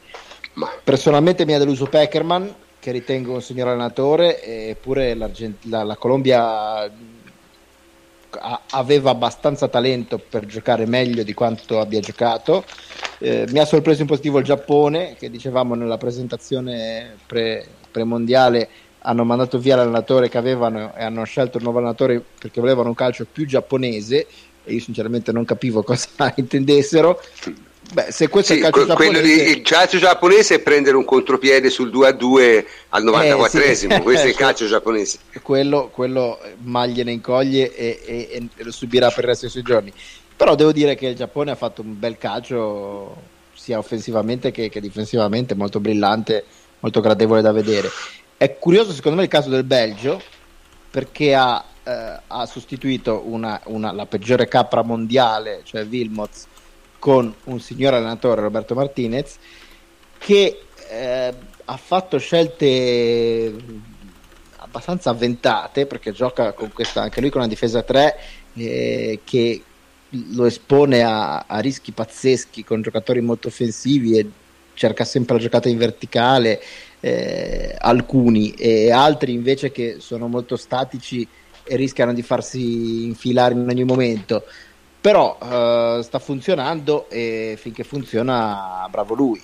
E poi c'è Deschamps che è un caso a parte che ha probabilmente la nazionale più talentuosa del lotto. Eh, il massimo che gli viene in mente è fare dei gran lanci lunghi spizzata di testa e Mbappé si lancia con la moto nello spazio. Eh, va bene, eh, c'hai quei giocatori lì, però qualcosina in più potresti anche inventartelo, ecco, però anche lui capra di livello assoluto. e quindi... Ma lo si è visto nell'esordio con l'Australia, dopo 60 minuti ha inserito Giroud sconfessando tutto il piano tattico precedente, da allora è titolare inamovibile con un abuso dei lanci lunghi verso di lui, sperando Eh, ma perché a tutt'oggi, dopo vent'anni di carriera, eh, la massima idea che viene a Deschamps eh, per fare un gol è fare dei gran lanci lunghi e buttarsi sulle seconde palle. Eh, Didier, massimo rispetto e affetto per quello che ha fatto da calciatore, ma da allenatore. Poi magari lo vince sto mondiale perché la Francia ha una quantità di talento abnorme, però è veramente una cosa triste da vedere. E rispetto, Comunque- e rispetto a un Love, a un San Paoli, lui non ha neanche la scusa di dire, eh, ma in altri contesti ha fatto bene. Deschamps ha sempre allenato così le sue squadre in tutti i contesti ed è sinceramente eh, deprimente. Possiamo dire che è anche il mondiale che manca di, di qualche calciatore eh, in grado di, eh, di opporsi alla difesa posizionale, perché eh, sta avendo molto successo appunto la difesa posizionale della Svezia e anche delle altre squadre, penso all'Iran. eh, No, le squadre eh, che si- Dicevo, hai centrato il punto perché è una cosa che succede spesso in manifestazioni di questo tipo. Gli allenatori delle piccole si preparano, riescono a effettuare fasi difensive più che dignitose che funzionano bene e di contro per il fatto che ci si allena poco insieme, non siano elevate intese, fai fatica a vedere fasi offensive di alto livello, in Sì, sì. particolare in spazi stretti, cioè la Sì, Francia sì. per dire non ce l'ha fatta. Contro l'Argentina gli aspettati molto bassi, sapendo dei limiti rivali in transizione difensiva e scaglionamenti osceni e sono arrivati in porta senza alcuno, alcuno sforzo, però in generale non ci sono nazionali che sanno bene attaccare in spazi stretti. E fammi dire una cosa, anche per le osceni- molte oscenità che stiamo vedendo in questo mondiale fa capire che gran lavoro ha fatto Conte due anni fa, cioè, Mamma mia. con una rosa di maniscalchi. No, ma eh, C'è sì, anche, scusa, io- scusa, Henry, c'è anche da aggiungere una cosa, secondo me, è il fatto che comunque siamo a fine stagione. Eh, io stavo per dire, cioè, Cioè, e quindi un po' si vede che alcuni giocatori, alcune squadre, soprattutto quelle che hanno i giocatori che si sono fatti il campionato, la Champions, manca No, qualcosa, manca eh, io- brillantezza e quindi sono un po' lenti. Cioè, Siamo d'accordo. squadre che la muovono lentamente. Siamo d'accordo. d'accordo, eh. Siamo d'accordo, però secondo me manca. eh, Cioè io non ho visto giocatori di qualità in mezzo al campo in grado di, di sfondare. Io penso, non so, mi viene in mente Davids, mi vengono in mente giocatori anche della Germania che ha vinto il campionato del mondo. E secondo me è stato uno dei, dei problemi della Germania, non avere uno Zil in, in, forma come ce l'hanno avuto quando hanno vinto il mondiale, per esempio. Cioè, giocatori in grado di saltare il primo pressing o comunque la prima linea eh, di centrocampo delle, delle, squadre che si sono chiuse eh, con la difesa posizionale. Proprio, mm, cioè non ce ne sono di giocatori Guarda, così. Neanche sinceramente... Messi ha funzionato perché magari troppo isolato, eh, eccetera, eccetera. Però eh, non ho visto un centrocampista interessante capace di, fare, di, di cambiare passo a centrocampo e di fare la differenza perché eh, siamo, cioè, ha avuto troppo la meglio la difesa posizionale. Infatti, cioè, abbia, ci troviamo squadre come la Russia, come la Svezia, la Svezia. i quarti di finale eh, che non hanno, cioè, hanno fatto semplicemente cioè, il, il, compitino difendendo con, eh, eh con tenacia, con, con, grande dinamismo, con eh, grande agonismo. Sì, la, però, la, Svezia, la, Svezia, non si può vedere. Eh, però non ho visto un calciatore quasi. entrare nelle linee, uno entrare nelle cosa? linee. Quindi proprio Secondo me, Henry, c'è stata oltre tutto questo anche ehm, cioè, che, che, ne dica Dani, che io devo ancora capire per quale, quale, motivo e quando è diventato colui che spiega a tutti il calcio. Ma per carità, poi cioè. È, è, la, la, la, spiegazione è molto più semplice, cioè, sono tutti questi fattori, ma poi tante volte io non vedo eh, cioè, le squadre, come avete detto voi, molte si difendono con un blocco basso e fanno densità centrale e quindi è abbastanza semplice capire che tu per superare questo muro devi andare sulle fasce. E io non ho mai vi- ho visto poche squadre cercare di creare la superiorità sulle fasce, come terzino e ala, e il movimento della, dell'interno di centrocampo. La Germania continuava a voler intasarsi per vie centrali, cercando giocate anche complicate tra le linee. L'Argentina, Vabbè. non ne parliamo, la Spagna è una cosa babrosa. Cioè, Vabbè, la, Spagna, noiosa, la, Spagna, è proprio l'esempio, l'esempio più, più, calzante, è proprio la Spagna. Io ho detto che ha fatto un tiki caca, cioè eh. non, non, riusciva, eh, cioè non ha fatto un cross. Mettono eh, Diego Costa centravanti, non gli hanno fatto un solo cross. Ma non solo, neanche hanno mai premiato il primo movimento da punta che fa sì. sempre lui mai, neanche una palla sopra, niente. Cioè, no, veramente un povero Cristo sembrava che faceva sempre questo primo movimento con quasi a ricciolo, no? Per sì, esatto, la, sì. la palla non gli arrivava mai. E, e poi lo sì, toglie. vabbè, il, il, problema della, Spagna, il problema della Spagna, ragazzi, è che cioè, quello che hanno fatto non è stata una genialata, eh, perché Lopeteghi non sarà un fenomeno, però insomma, te non puoi andare a un mondiale senza un allenatore, è impossibile, insomma, no? Cioè, non, non... Concordo. Ma come diceva prima Jacopo, cioè, Antonio Conte qua si sarebbe portati tanti a spasso. Eh, lo, lo, ha fatto gli europei eh, eh, perché è un allenatore. Anche lì, anche lì, la Spagna ha altro grandissimo peccato di, di ubris, di, di eccesso di, di, sicurezza. Cioè, va bene che Lopeteghi non ti è piaciuto come ha gestito l'accordo con Real, ma non puoi fare una scelta del genere, non puoi, per quanto eh, tu abbia una squadra detto, per quanto tu abbia una squadra radicata, gente che si conosce, eccetera, eccetera, ma a questo livello è, è, una scelta, è una scelta criminale, criminale, anche perché comunque questo è un campionato del mondo aperto, cioè non c'è una squadra dominatrice, eh, tutte prima o poi hanno rischiato seriamente di uscire, molte sono già uscite, eh, le partite sono sorprendentemente gradevoli e aperte anche nella fase eliminatoria perché normalmente un'altra grande luogo comune, cioè neanche luogo comune, una verità dei mondiali è che eh, i gironi sono abbastanza divertenti, poi arriva alle eliminatorie, si gioca uno sport diverso, sono tutti 0-0, 1-0, partite chiusissime, eccetera, eccetera. Invece si sono viste partite aperte e generalmente gradevoli, a parte qualche eccezione, anche nelle eliminatorie.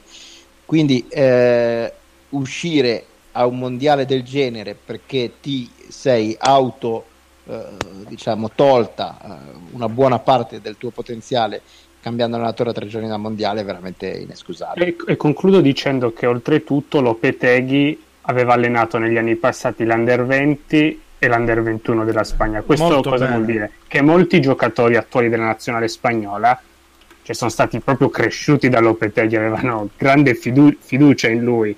Quindi, insomma, è stato un caos eh, evitabile che ha compromesso la nazionale forse col ma- maggior talento. E non avevano nessuna fiducia in Hierro. Non so se avete visto quel video eh, della scelta dei rigoristi in cui eh, Hierro va in giro a chiedere chi tira, faccio tirare a lui, faccio tirare a quell'altro, e i giocatori che dicono no, tira lui, no, lui no. Poi Diego Costa si impunta sul non far tirare Coche, eh, Hierro lo sceglie comunque e, e poi quando Coche sbaglia, eh, Diego Costa proprio eh, guarda Hierro e gli dice ma avevo ragione io o no? Cioè proprio totale, totale anarchia e... e- Vabbè, era- e era prevedibile.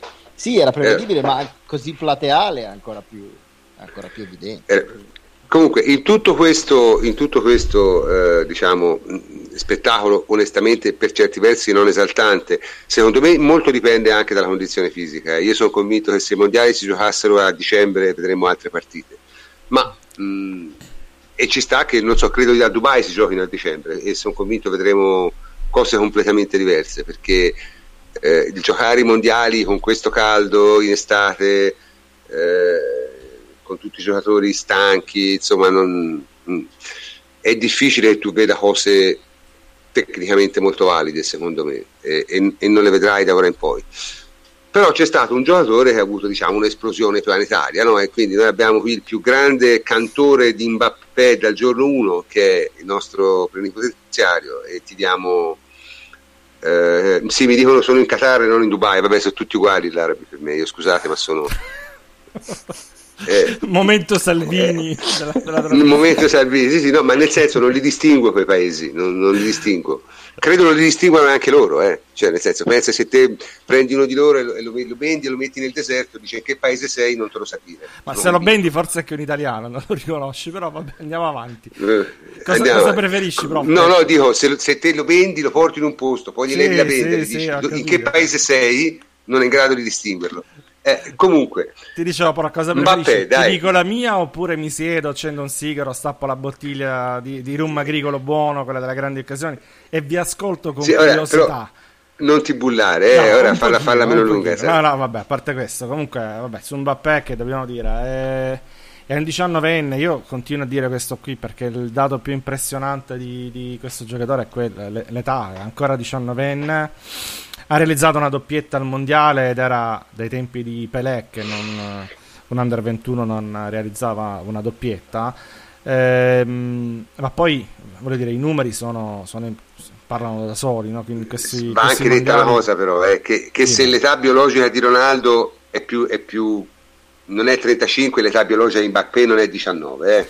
Va bene, Cioè, ma sarà anche, giocatore- sarà anche giocatore che ha 25, una- sarà anche 25, Esatto, ma perché è un giocatore che ha una serie di una coordinazione insomma, che, un, che un 19enne non ha, cioè ma biologicamente al di là- più avanti. Sì, sì, ma al di là di questo stiamo parlando di un giocatore che ha fatto 4 presenze e 3 gol e un assist a questo mondiale giocando alla destra. Eh, nelle sette amichevoli di preparazione al mondiale, quindi quasi tutte giocate nel 2018, ha fatto 3 gol e 4 assist. Anche qui giocando alla destra, perché attaccante quasi mai. Eh, l'unica partita dove ha giocato centravanti con la Russia ne ha fatti due in 45 minuti. Eh, che ti devo dire, è un ragazzo che è esordito, io me lo ricordo, è esordito a 15 anni nell'Under 17, poi a 17 anni nell'Under 20 19, l'Under 20 l'ha saltato completamente, a 18 anni era già titolare della nazionale, quindi semmai la- una riflessione si può fare anche su questo, no? sul fatto che eh, secondo me anche fosse stato italiano a 18 anni non sarebbe mai arrivato dove è arrivato lui, ma non avrebbe neanche avuto la chance di arrivarci. Ma al netto di questo, eh, io vorrei, vorrei dire una cosa su, su Mbappé, perché il primo anno di Champions a 18 anni, lui ha fatto 6 gol in 6 partite a eliminazione diretta. È un record, un- qualcosa che non c'entra un cazzo l'età, è semplicemente un record. Eh, ne ha fatto anche uno alla Juve. Eh, Il secondo anno di Champions ha fatto 4 gol e 3 assist le prime 6 partite, cioè quelle del girone.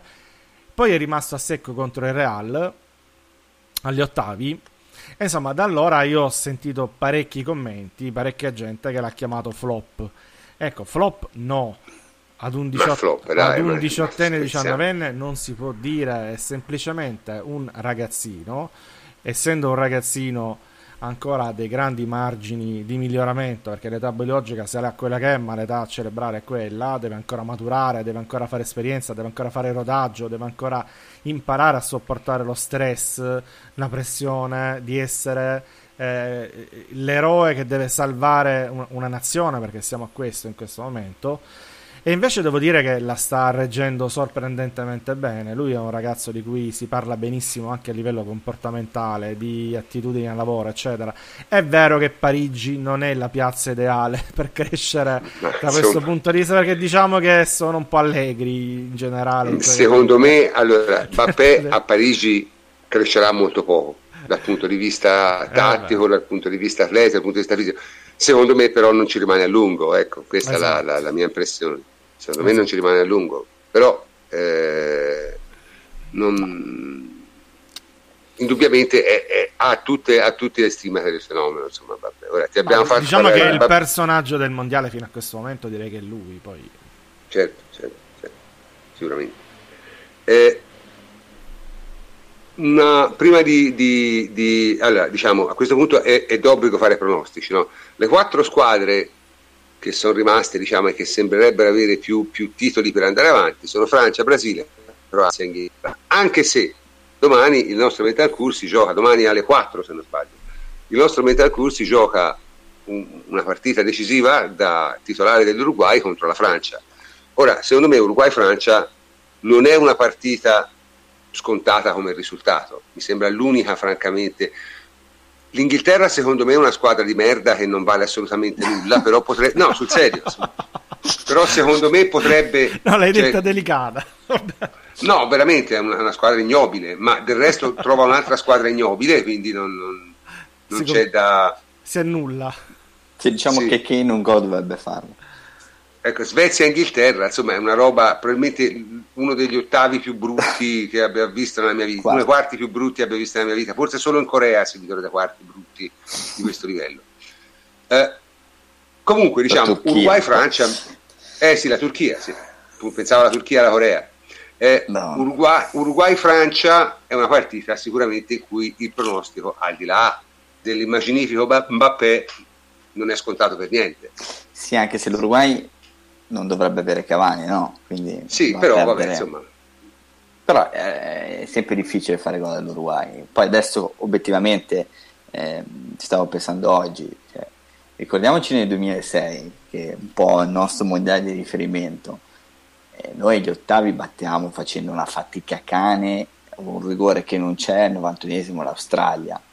eh, E lì pochissimi avrebbero potuti- 80 minuti. Sì, lì pochissime avrebbero potuto immaginare che alla fine avremmo vinto noi. Cioè, adesso giochi e contano tantissimi fattori, ovviamente il culo, la condizione fisica e la capacità di reggere queste emozioni e queste Sono pressioni sono perfettamente notevoli. d'accordo, però secondo Tra me Francia allora, Uruguay io direi Francia. direi però- anche io Francia, però secondo me l'esempio dell'Italia non, l'esempio dell'Italia non va molto perché l'Italia del 2006 era una squadra che ha giocato malissimo agli ottavi, ma era una squadra che aveva una rosa di giocatori molto molto forti. Sì, no, ma per dire, cioè, nel Cioè, senso che tutto può due squadre, torno a ripetermi, di merda come Inghilterra e Svezia, è difficile che, che- che- che- Allora, comunque... Le, le due favorite si fanno- cioè, si inco- dovrebbero incontrarsi in semifinale perché Sì, Francia e Brasile obiettivamente sembrano avere qualcosa di più. La mia favorita in questo momento è il Brasile perché è una squadra solida Mm, con tanto talento. cioè, quando è, ti è un partono, ti ottimo partono. allenatore, tra l'altro. Sì, un a- allenatore che non fa cazzate. arrivare. Anche contro il Messico ha fatto due aggiustamenti, Mhm. niente di così innovativo, però ha proprio stroncato le- i tentativi del Messico, cosa che l'OU non aveva fatto. Il Messico tiene Eh. tanti uomini alti senza richiedergli lavoro in non possesso, in modo che appena recupera palla, verticalizza e sopra. risale come nulla. La Germania non aveva alcun meccanismo né di marcatura preventiva né di riaggressione morale della favola, bastava perdere palla e il Messico aveva l'uomo davanti al portiere.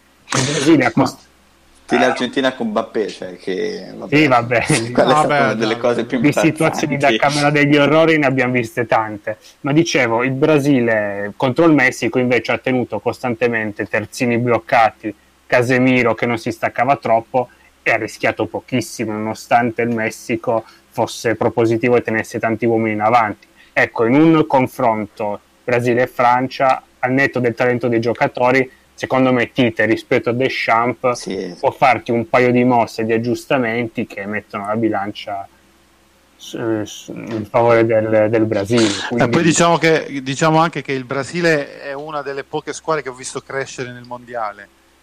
Sia come concentrazione che come sviluppo della, della manovra, anche perché trovano sempre poi il modo di di ribaltarti l'azione, di metterti in inferiorità numerica. Ecco, l'unica squadra che è riuscita ad affrontare bene eh, anche la difesa posizionale. È vero che ha incontrato squadre magari meno, meno prestanti fisicamente de, eh, di alcune altre, però eh, il Brasile è la mia favorita, anche anch'io dico che, che è la favorita.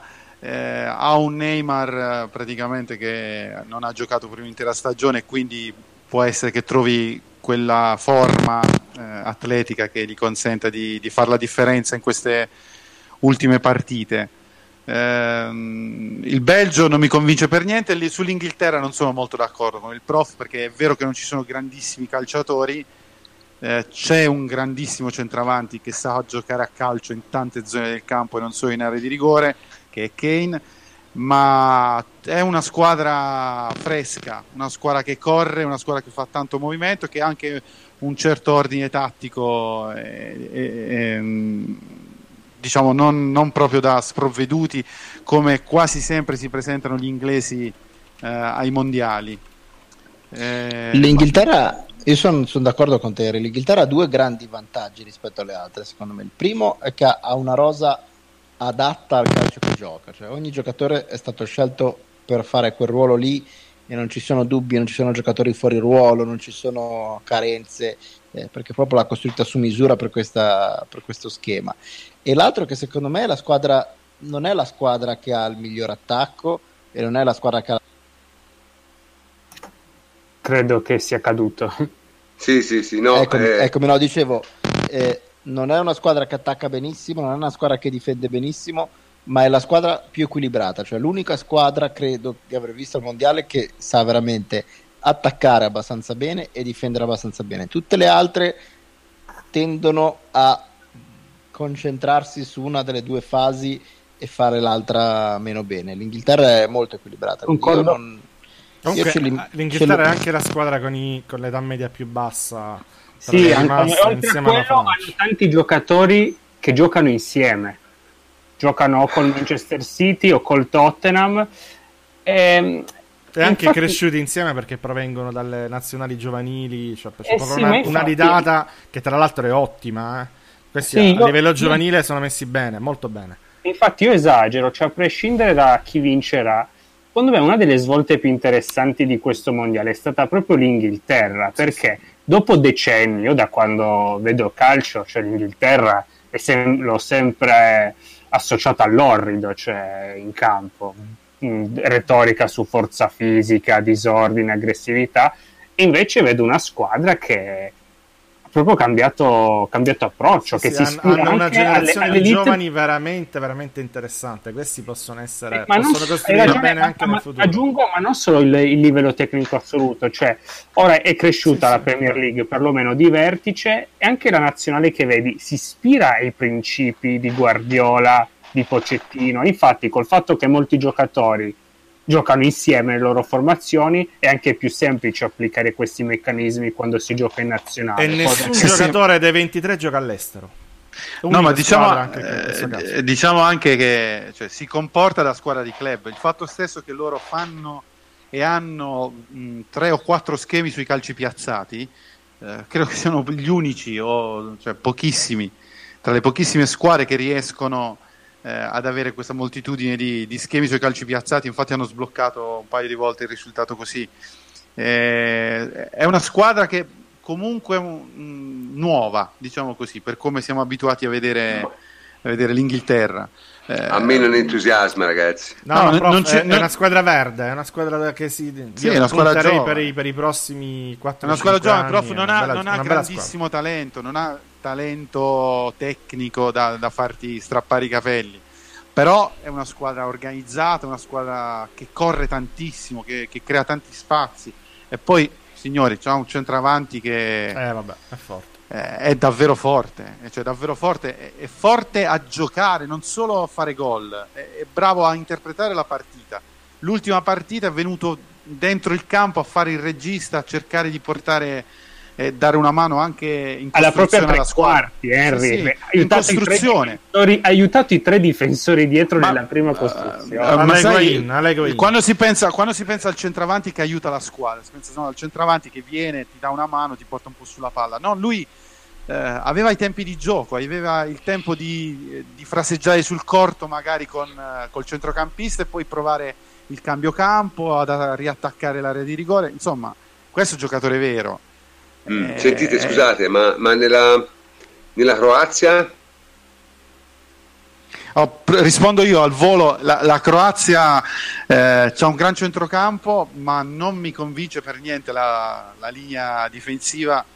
Eh, non, ha, eh, non, ha, calciatori, non ha bomber, non ha il calciatore che ti fa il gol, che ti toglie le castagne dal fuoco. Mm, la Croazia è, è un'incompiuta, è vero che eh, insomma, ha giocato bene questo mondiale, però insomma, ha anche rischiato parecchio. Eh? Cioè, in alcune cioè, di fronte c'è la Russia. I primi 20 minuti con l'Argentina del, di quella capra di San Paoli potevano prendere due gol. Eh? Cioè. Eh, ma di fronte c'è la, squadra la Russia allenata, comunque, eh, la... È un'altra squadra allenata così così la eh, Croazia, anche, eh, perché sì, sì. gioca bene perché ha grandi giocatori e ha molti giocatori che sono cresciuti assieme, che si conoscono da molti anni, è una squadra esperta e quant'altro, però gioca un calcio veramente poco, poco entusiasmante. E poi è una squadra che nelle qualificazioni ha faticato da morire, eh, quindi non è che arrivi certo, con, certo. con un, diciamo, un, una, una, banca di, di, di, buon calcio a cui attingere. È una squadra un po' così, molto improvvisata, poi i giocatori ce li ha. Ecco, okay. Diciamo che tra una settimana, in teoria, cioè, in pratica ci sono già stati, oltre ai quarti ovviamente, anche le semifinali quindi dovremmo parlare un po' della, della finale tra una settimana. Di mercoledì e giovedì, mer, mer, quando sono i, i, le semifinali? Martedì e mercoledì le semifinali. Martedì e mercoledì, quindi vedremo praticamente tutto. Quindi venerdì, venerdì e sabato i, i, quarti e martedì e mercoledì le semifinali. Bene, potrebbe essere un Brasile-Inghilterra. Mm-hmm. No, io credo che la finale sarà Brasile-Croazia, ma eh, non, non, do nessuna chance all'Inghilterra, cioè, perlomeno per me non credo l'Inghilterra possa, già credo avranno grosse difficoltà con la Svezia, perché la Svezia però ha una difesa posizionale, l'Inghilterra, ma mh, mm, non lo so, vediamo, vediamo, vediamo cosa, cosa, cosa comporta. Insomma. Comunque in ogni caso, dopo questa puntata mostro in cui abbiamo parlato per circa un'ora di un giocatore che non abbiamo ancora preso, cosa abbastanza strana per noi, siamo arrivati direi alla fine. Siamo arrivati direi alla fine perché l'ora è tarda e gli argomenti sono finiti. Oddio, ci sarebbe volendo un minimo di cazzeggio da fare. Antonio, qual è, qual è Riman- il... Rimandiamo, rimandiamo, prof, dai, cioè, questa merita una casa fatta bene. Comunque, no, a parte il cazzeggio, c'è il, un aggiornamento più che altro dell'ultima puntata dove abbiamo parlato di eh, financial fair play riferito al Paris Saint-Germain alla, e al Milan. Eh, l'aggiornamento che riguarda il Paris Saint Germain è che pare sia stata aperta una, una procedura nei confronti della, della squadra e quindi ah, non so se porterà a dei provvedimenti ma sicuramente è qualcosa che l'UEFA ha voluto fare per uh, mandare un segnale, diciamo così, alla, alla, squadra e dire rispettate, insomma, fate i bravi perché altrimenti uh, fate la fine del Milan. E parlando del Milan a me ha fatto ridere. Il Milan, il Milan siamo, ormai siamo alla, alla, alla, alla non lo so. Non so nemmeno io me, cioè, non, so, non sarebbe io me chiamarla cioè, al barbunismo più, più no siamo, siamo, siamo a, a, Fassone che dice che si sta speculando su un momento di incertezza Ah. della proprietà. Eh, Questa è la, Domanda, la chi è, frase che, più chi è che bella. specula? Non lo so, ma quel termine piccola incertezza mi ha fatto, mi ha fatto sorridere per giorni. Purtroppo sono, so- la situazione del Milan è seria, sappiamo, l'abbiamo sempre detta. eh, insomma, pare non sia migliorata nel frattempo, anzi.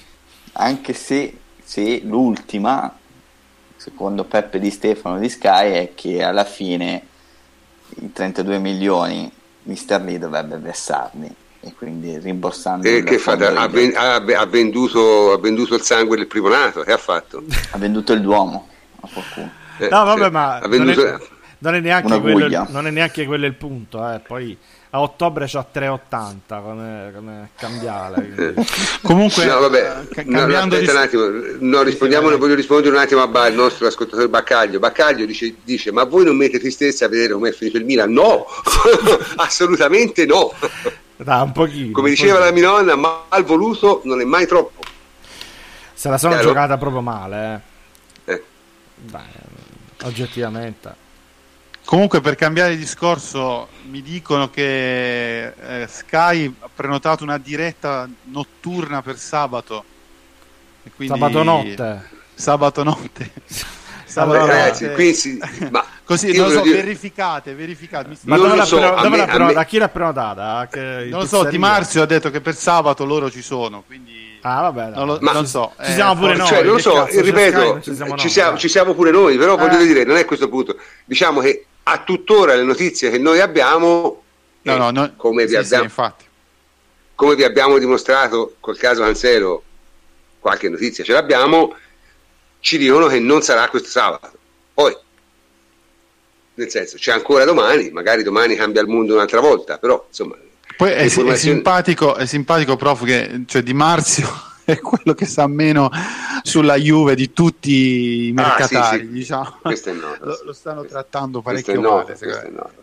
Com- Comunque, vabbè, eh, non, non- non c'è molto da dire. In ogni caso, eh, sono le mezzanotte e 23 e diciamo, siamo arrivati al momento di concludere questa trasmissione, quindi comincio a salutare tutti i miei complici come sempre, a partire dal plenipotenziario Antonio Corsa. Ciao Antonio. Ciao, prof. A sabato prossimo.